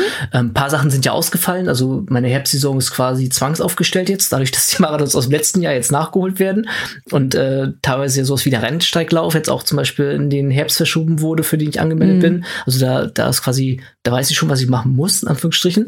Ähm, dann gibt's aber ja, klar, so diese, diese, ähm, den Grand Slam dieser äh, Marathon, sag ich mal so, die, die möchten ja sich zusammen, ich komme auf, nicht auf den Begriff dafür. Die Majors, die World die Majors, Majors. Genau, die World Majors, äh, wo ich dann über Spenden mit meinen Leistungen auch nur reinkomme, was ich glaube ich aber auch nicht schlimm finde. Und dann spende ich halt was dafür, um einen Startplatz zu bekommen. Ähm, ich weiß nicht, wer gerade bei London beim, äh, beim, beim Verfahren mit dabei war, einen Platz zu bekommen. Da wird mir ja voll gespammt dann im Anschluss, dass man quasi äh, für so und so viele mhm. tausend Euro einen Platz sich kaufen könnte. Ich bin sehr gespannt auf Japan, was ja wohl ein Marathon-verrücktes Volk irgendwie sein soll, wo ja Marathons auch ganz lange nur eine Elite zugesprochen waren und lange Frauen auch verboten war und inzwischen ist es ja alles offen und die sollen ja wirklich ziemlich das Marathon beklopptste Volk der Welt irgendwie sein. Neben Tokio gibt's ja auch sowas wie den, ich glaube, Kyoto oder irgendwie so heißt der Ort, äh, wo auch ein riesiger Marathon stattfindet. Ähm, also sowas würde ich mir tatsächlich gerne mal angucken. Das ist auf jeden Fall auf ja. meiner Bucketlist mal irgendwie drauf. Ja, und ansonsten äh, treibt mich da so ein bisschen mehr so, klar, so, so große Sachen wie klar, Frankfurt möchte ich mal gelaufen haben, ich möchte mhm. Paris mal gesehen haben, den Marathon, auch wie ich schon mal in der Stadt gewesen bin. Also so die klassischen Sachen und natürlich ansonsten, ja, in Anführungsstrichen Länderpunkte sammeln, mal so, ne, so Sachen, die irgendwie drauf sind. Ähm, da, ich habe mal begonnen gehabt, eine Liste zu schreiben, wo ich dann so, was weiß ich, äh, März 2021, äh, Marathon XY und dann kannst du im März kein mehr laufen, also ist das schon mal März 2022 und für den nächsten März-Marathon, ne, was du meine, bist du irgendwann bei 2025, ich weiß nicht was, schon ganz automatisch, obwohl einfach nur so irgendwo mal einen coolen Marathon gesehen hast, den du auch irgendwie mal mhm. laufen wollen würdest. Und äh, bin aber auch demütig, weil ich weiß, so, so eine 80 Marathon-Reise in Anführungsstrichen, äh, das ist ja nicht geradlinig. Das, äh, da wird immer wieder was passieren. Ich hatte gesagt, Anfang des Jahres war ich letztes Jahr auch mal verletzt gewesen. Ähm, versuche so immer schon achtsam zu sein mit mir. Das ist nie verhinderbar. Wer weiß, was, was im Leben passiert. Äh, irgendwas passiert immer. Mhm. Deswegen, ähm, und von daher wird es auch bestimmt noch mal irgendwann neue Marathons geben, die ich vielleicht noch gar nicht auf dem Schirm irgendwie mhm. habe und die man dann laufen möchte mal. Ja. Aber es sind jetzt sehr klassische Marathons. Zieht dich das auch irgendwann mal, äh, also ich träume zum Beispiel irgendwann von diesem chinesischen Mauermarathon. Ja, ja, ja. Äh, die ja. Von, ich glaube, Albatros also und so ist ja, die ist so, äh, die ist so, ja klar, sowas habe ich auch auf meiner Bucketlist. Oder es gibt äh, in der Antarktis äh, gibt's einen Marathon, da zahlst du wie extrem viel Geld für, kannst aber dann mal in der Antarktis laufen, weil wie, wie geil ist das denn? Gut, ne, Den will ich mit meiner Schwester laufen. Wir haben uns vorgenommen, wir warten noch viele, viele Jahre ja. und werden uns dann beim äh, Guinness World Records anmelden als das älteste Geschwisterpaar, das den Antarktis-Marathon läuft. Also schöne Grüße an Bonnie an dieser Stelle. Ja, so, so, so eine verrückten Läufe gibt's ja im Prinzip, äh, verrückten mm. Anführungsstrichen.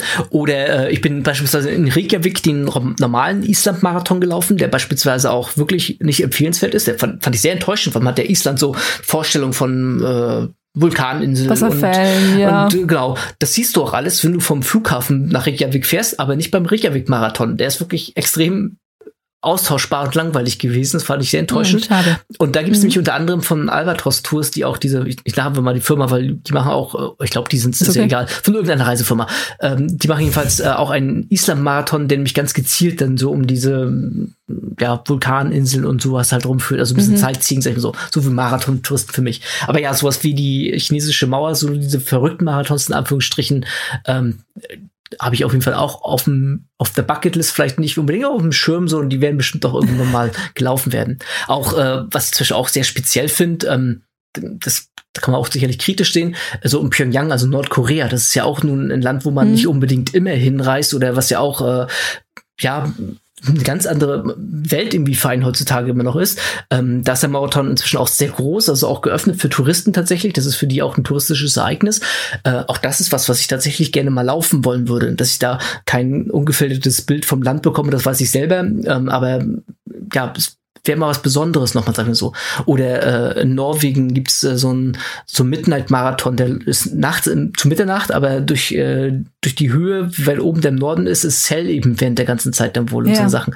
Also so eine, so eine Sachen. Oder zum Beispiel in München ähm, bin ich den Bestzeit-Marathon gelaufen, der ist halt an dem Tag, wo die Zeitumstellung ist. Also du startest quasi um äh, Ach so, ich, ich sag mal um, um wird dir eine Stunde geschenkt. Genau. Deswegen bin ich in meinem Leben offiziell unter zwei Stunden 30 gelaufen. einfach, einfach ne, logischerweise, weil die Stunde halt zurückgezählt wurde. Also so eine, da gibt es in Bremen, glaube ich, auch einen, die das machen und bestimmt auch noch zwei, drei andere, aber der Münchner, der ist jetzt, glaube ich, im neunten Durchlauf oder sowas inzwischen auch schon gewesen. Also die machen es schon ein bisschen länger. Den schreibe ich mir auf. Ich will auch eine so eine geile Zeit. Oder? Äh, verrückten Lauf im Prinzip. Äh, ist eigentlich total langweilig, wenn du läufst zehnmal da im Park im Kreis, oder 20 Mal läufst du im Park im Kreis bloß bei der ganzen oh. Geschichte. Aber das ist gar nicht so schlimm. Ich habe mir das ganz, ganz, ganz furchtbar vorgestellt. Dadurch, dass du aber auf dieser kleinen Strecke mit knapp irgendwie 100, 120 Startern waren gewesen unterwegs bist, siehst dann dauernd irgendwen. Entweder du überholst irgendwen oder irgendwer überholt dich und dadurch ist immer was los auf der Strecke.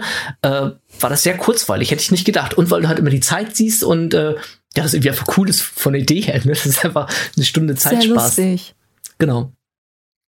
Also das habe ich quasi schon von meiner Bucketlist runtergearbeitet. Quasi so eine bekloppten Läufe, wenn man es an, an in Anführungsstrichen so nennen möchte. Und klar, ähm, ich sag mal, man sagt immer so ganz gerne, im Alter wird man irgendwann langsamer und deswegen werden die Strecken immer länger, weil man dann quasi äh, ja da wieder doch noch was hinkriegt, sportlich, sag ich mal so. Und ähm, wenn man mehr Laufkilometer sammelt, dann äh, gewinnt der Körper sich ja tats tatsächlich merkbar auch daran. Also es fällt mir leichter inzwischen logischerweise auch Marathon zu laufen, als das noch ganz am Anfang mhm. war. Und ähm, sowas wie der Ultramarathon, äh, ich bin ja 65 Kilometer gelaufen, weil ich mich gleich zweimal verlaufen habe, was auch ganz schön frustrierendes Erlebnis war für mich. Ähm, Wäre unvorstellbar gewesen für mich vor ewigen Zeiten überhaupt mal 65 Kilometer am Stück mich zu bewegen. Äh, mhm. Und dann keine Ahnung, vielleicht laufe ich dann auch tatsächlich irgendwie mit, mit Mitte 40 oder Ende 40 dann so, so ein 100 Kilometer Lauf oder irgendwie sowas. Oder was ist da? Da gibt es ja wirklich eine das ist ja wirklich die Sky the Limit, sag ich mal so, was, was, ja. was an, an Strecken angeht und was an, an Lauffolgen angeht. Das war auch ganz spannend. So beim Marathon hast du ja wirklich so die ganzen Lauftouristen, so wie mich, die ganzen Ambitionierten, die sind schon auf der Strecke, die sehe ich alle gar nicht mehr. Aber so ne, Leute, die halt einfach Spaß dran haben und das Event so mitnehmen wollen, auch so ein bisschen Cheering und dann äh, bei Kameras immer so wup, wup machen und sowas. Ne? Das hat manchmal auch ein bisschen anstrengende Züge, wenn man selber völlig im Abkotzen ist, eine halbwegs brauchbare Zeit ins Ziel laufen will und dann ist da einer vor einem, uh, und du denkst so, nein, lass mich vorbei bitte und in Ruhe fallen. Und beim Ultramarathon, da war wirklich wie eine andere Welt. Da hast du halt die ganzen, also alle haben ihren Ultralaufrucksack dabei gehabt und mhm. ähm, äh, war wie gefühlt, du läufst ja auch langsamer diesen Lauf schon automatisch, also auch die richtig guten laufen das ja langsamer, als wenn sie nur 42 Kilometer laufen würden. Und das war irgendwie von der Stimmung her noch mal irgendwie ganz anders. Ich kann das ganz schwer beschreiben. Also ich glaube, wer sowas schon mal gemacht hat, der, der, kann das nachempfinden. Das ist irgendwie was ganz anderes. Wahrscheinlich aber auch, es erstmal Marathon gelaufen wird, das ist ja auch was anderes als so ein 5-Kilometer-Volkslauf oder sowas. Oder mhm. ich bin mal in Kassel einen 10-Kilometer-Volkslauf im, im Studium gelaufen. Das war, glaube ich, mein erster Laufwettkampf, den ich tatsächlich gelaufen bin. Ein 10-Kilometer-Volkslauf in Kassel, was so, so boah, Laufwettkampf, wo bist du hier, was machst du hier und äh, wo man so so sich dran gewöhnt ja mit der Zeit und ähm, ja, Ultramarathons ist, glaube ich, tatsächlich auch mal eine ganz andere Welt und auch eine sehr spannende Welt. Vielleicht verschlägt es mich immer noch dahin, weiß ich nicht. Ich würde noch sehr gerne mit dir eigentlich über Marathons reden, weil du so eine schöne Begeisterung äh, ganz halt rüberbringst. Aber ich gucke gerade so ein bisschen auf die Uhr und ich habe tatsächlich noch einen kleinen Part, mit dem ich, äh, ja. mit, den ich mit dir besprechen möchte. Und zwar, ähm, ich möchte eigentlich noch gerne Tipps von dir holen. Mhm. Ich bin jetzt Läuferin. Ich habe diesen Podcast jetzt mit dir gehört und denk so, ja geil ich will mehr Krafttraining. Ich meine, wir hören sowieso, mhm. wir müssen, ne, macht Stabi, macht mhm. Krafttraining, trainiert ein bisschen. Mhm. So, jetzt stehe ich da, ich laufe dreimal die Woche, möchte Krafttraining mhm. machen, ich möchte irgendwie Muskeln aufbauen. Mhm. Frank, wie mache ich das jetzt? Ist natürlich geschäftstüchtig, wie ich bin, wäre die einzig richtige Antwort, kauf mir ein Buch und ein bisschen drei Stück und dann, ne, dann durch Hand auflegen, dann kommt das Wissen nicht rein. Nein, natürlich nicht, um Gottes Willen. Ähm, also vielleicht, ähm, was ich mir wichtig finde, wenn man von etwas gar keine Ahnung hat, dass man irgendwie so ein bisschen Struktur mhm. irgendwie rangeht an eine ganze Geschichte. Ähm, eine kostenlose Möglichkeit wäre tatsächlich beispielsweise auf meiner Website, habe ich so Trainingstemplate, sag ich mal so, ist auch nur ein Trainingsplan. Das kann man kostenlos machen. Ich erfahre niemals, dass jemand sich den angeguckt hat oder sonst irgendwas. Da kann man, also kann man einfach sich mal ganz yeah. unverfänglich sich angucken und dann hat man zumindest mal so eine Struktur, wie sowas aufgebaut sein kann. Ähm, oder wie sowas ähm, wie vielleicht angepasst werden kann auf das, was man selber gerade macht, dass man einfach nur eine Idee hat, einen Anfang sich hat. Und dann ist, glaube ich, eben auch ein ganz wichtiger Punkt, was ich vorhin schon mal gesagt habe, dass man sich einfach fragt, so, warum möchte ich das machen? Möchte ich das machen, weil ich halt merke, dass ich beim Laufen hinten raus instabil werde? Möchte ich das machen, weil ich vielleicht irgendwie einen dickeren Bizeps haben möchte? Ob Mann oder Frau oder so. Oder möchte ich das machen, weil, ähm, weil ich vielleicht irgendwie auch zu viele Rocky-Filme geguckt habe und jetzt auch auf die Plem-Plem-Idee komme und auch Kraftsport und äh, Laufen wie Frank kombinieren möchte. Also das ist ja erstmal die Frage, warum möchte ich das machen? Weil da, ja. da daran wird sich ja auch orientieren, wie ich diesen Trainingsplan dann umsetzen muss. Und wenn man sich dessen bewusst ist, ähm, dann ist die einfachste Möglichkeit, wenn ich keinen Plan davon habe, wirklich mir einen strukturierten Trainingsplan irgendwo erstmal zu nehmen. Ähm, also wie gesagt, entweder mal bei mir anschauen, wo ich beides miteinander kombiniere, oder einfach tatsächlich den jetzigen Trainingsplan, den man befolgt, mit einem einfachen ein- oder zwei Tages Trainingsplan kombinieren. Da gibt es ja auch genüg genügend im Internet inzwischen, die kostenlos sind. Also ist ja, die gibt's ja erstmal.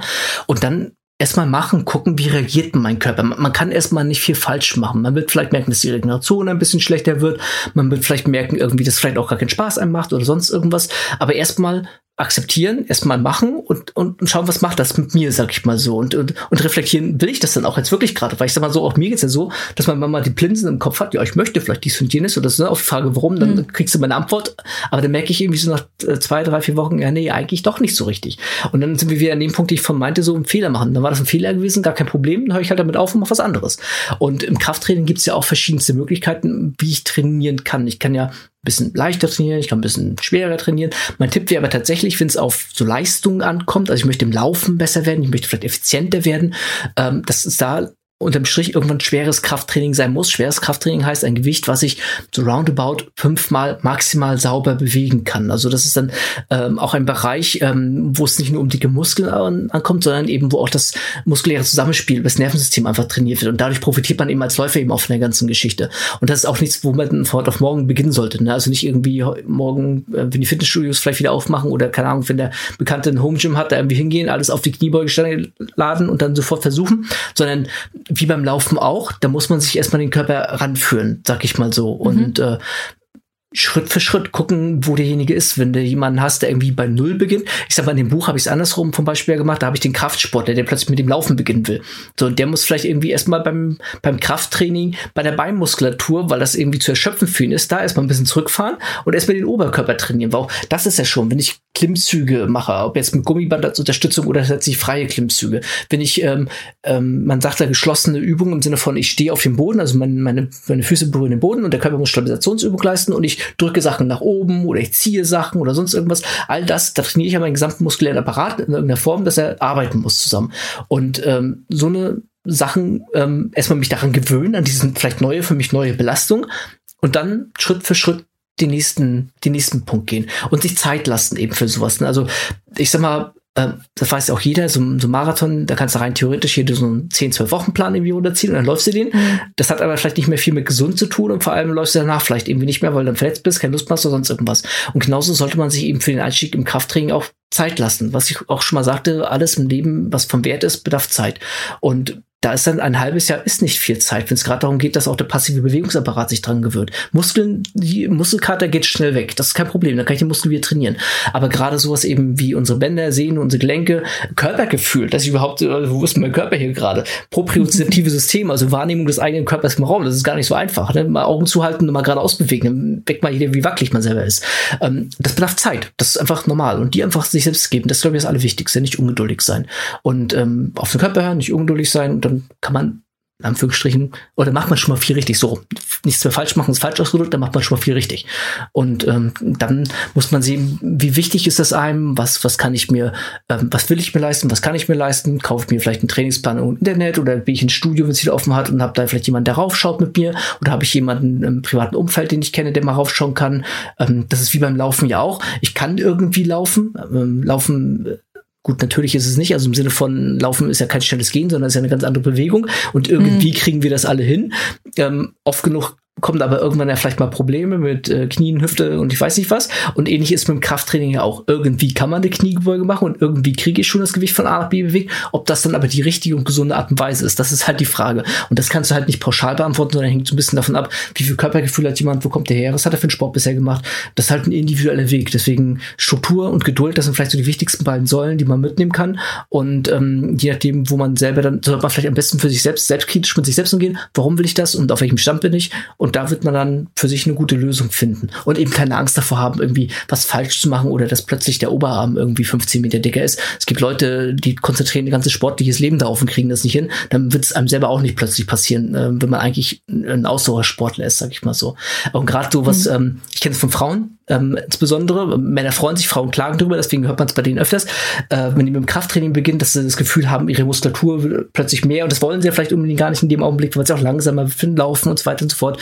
Das ist ganz am Anfang, auch wenn man stärker wird, dann glaubt man, man baut so schnell Muskulatur auf. Am Anfang ist das erstmal einfach nur besseres muskuläres Zusammenspiel, ähnlich wie beim Laufen auch, dass der Körper überhaupt erstmal weiß, was er da veranstaltet und eben zum Zweiten, dass eben die Speicher besser werden, also sprich die Kohlenhydratspeicher, dadurch wird ein bisschen mehr Wasser im Muskel. Das ist eigentlich sogar gut, auch fürs Laufen, dass der Muskel einfach mehr Energie hat und äh, mehr, mehr Reserve Reserven im Prinzip besitzt. Und ich bin einfach erstmal ein bisschen fester, ein bisschen praller. Also ich keine Angst, keiner baut innerhalb von vier Wochen sichtbare Muskulatur auf. Das ist einfach nur, der Körper ist einfach erstmal nur auf dem, auf dem äh, Normalzustand wieder erstmal äh, gekommen. und ähm, dann wird es danach ein langsamer Prozess, den, den viele, viele, viele andere Menschen vorher auch schon gegangen sind und dann liegt es an einem selbst, wo die Reise einen hinführt. Ich hoffe, die Antwort ist so okay. Das ist leider nicht yes. der Masterplan XY, der für alle gleich Aber funktioniert. Aber gibt's ja für niemanden. Nein, eben nicht. Ja nicht. Also, so ich glaube, den Zahn sollte man sich tatsächlich ziehen. Ich glaube, ich finde es ganz, ganz, ganz, ganz, ganz schlimm.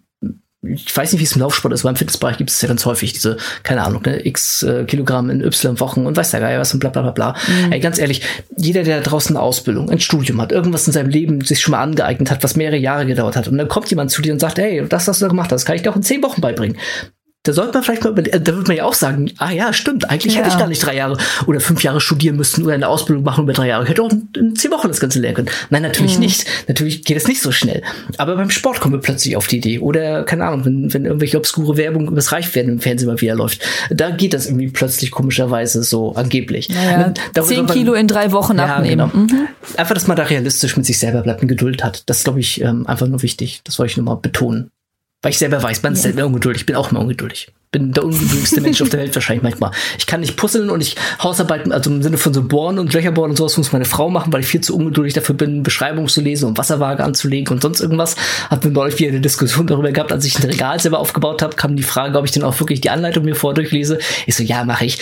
weil ich ja die Geduld für sowas sonst nicht mitbringe sondern einfach mit drauf Das mache ich auch. Selbst bei den Ü-Eier-Figuren, wo, ja, wo du die drei Bilder die angucken musst. Nee, erstmal zusammenkloppen und erstmal gucken und sich dann beschweren und dann irgendwann so, ach so, das muss ich machen. Weil die sind, ja auch, die sind ja auch nicht mehr so gut wie früher. Vorher waren dann mehr Aufkleber drin, da musstest du ja wirklich gucken, wo der Aufkleber hinkommt. Inzwischen ist es ja immer so enttäuschend, wenn man sich den doch eins kauft und dann sind da irgendwie nur zwei Stück und dann klick, fertig. Schade.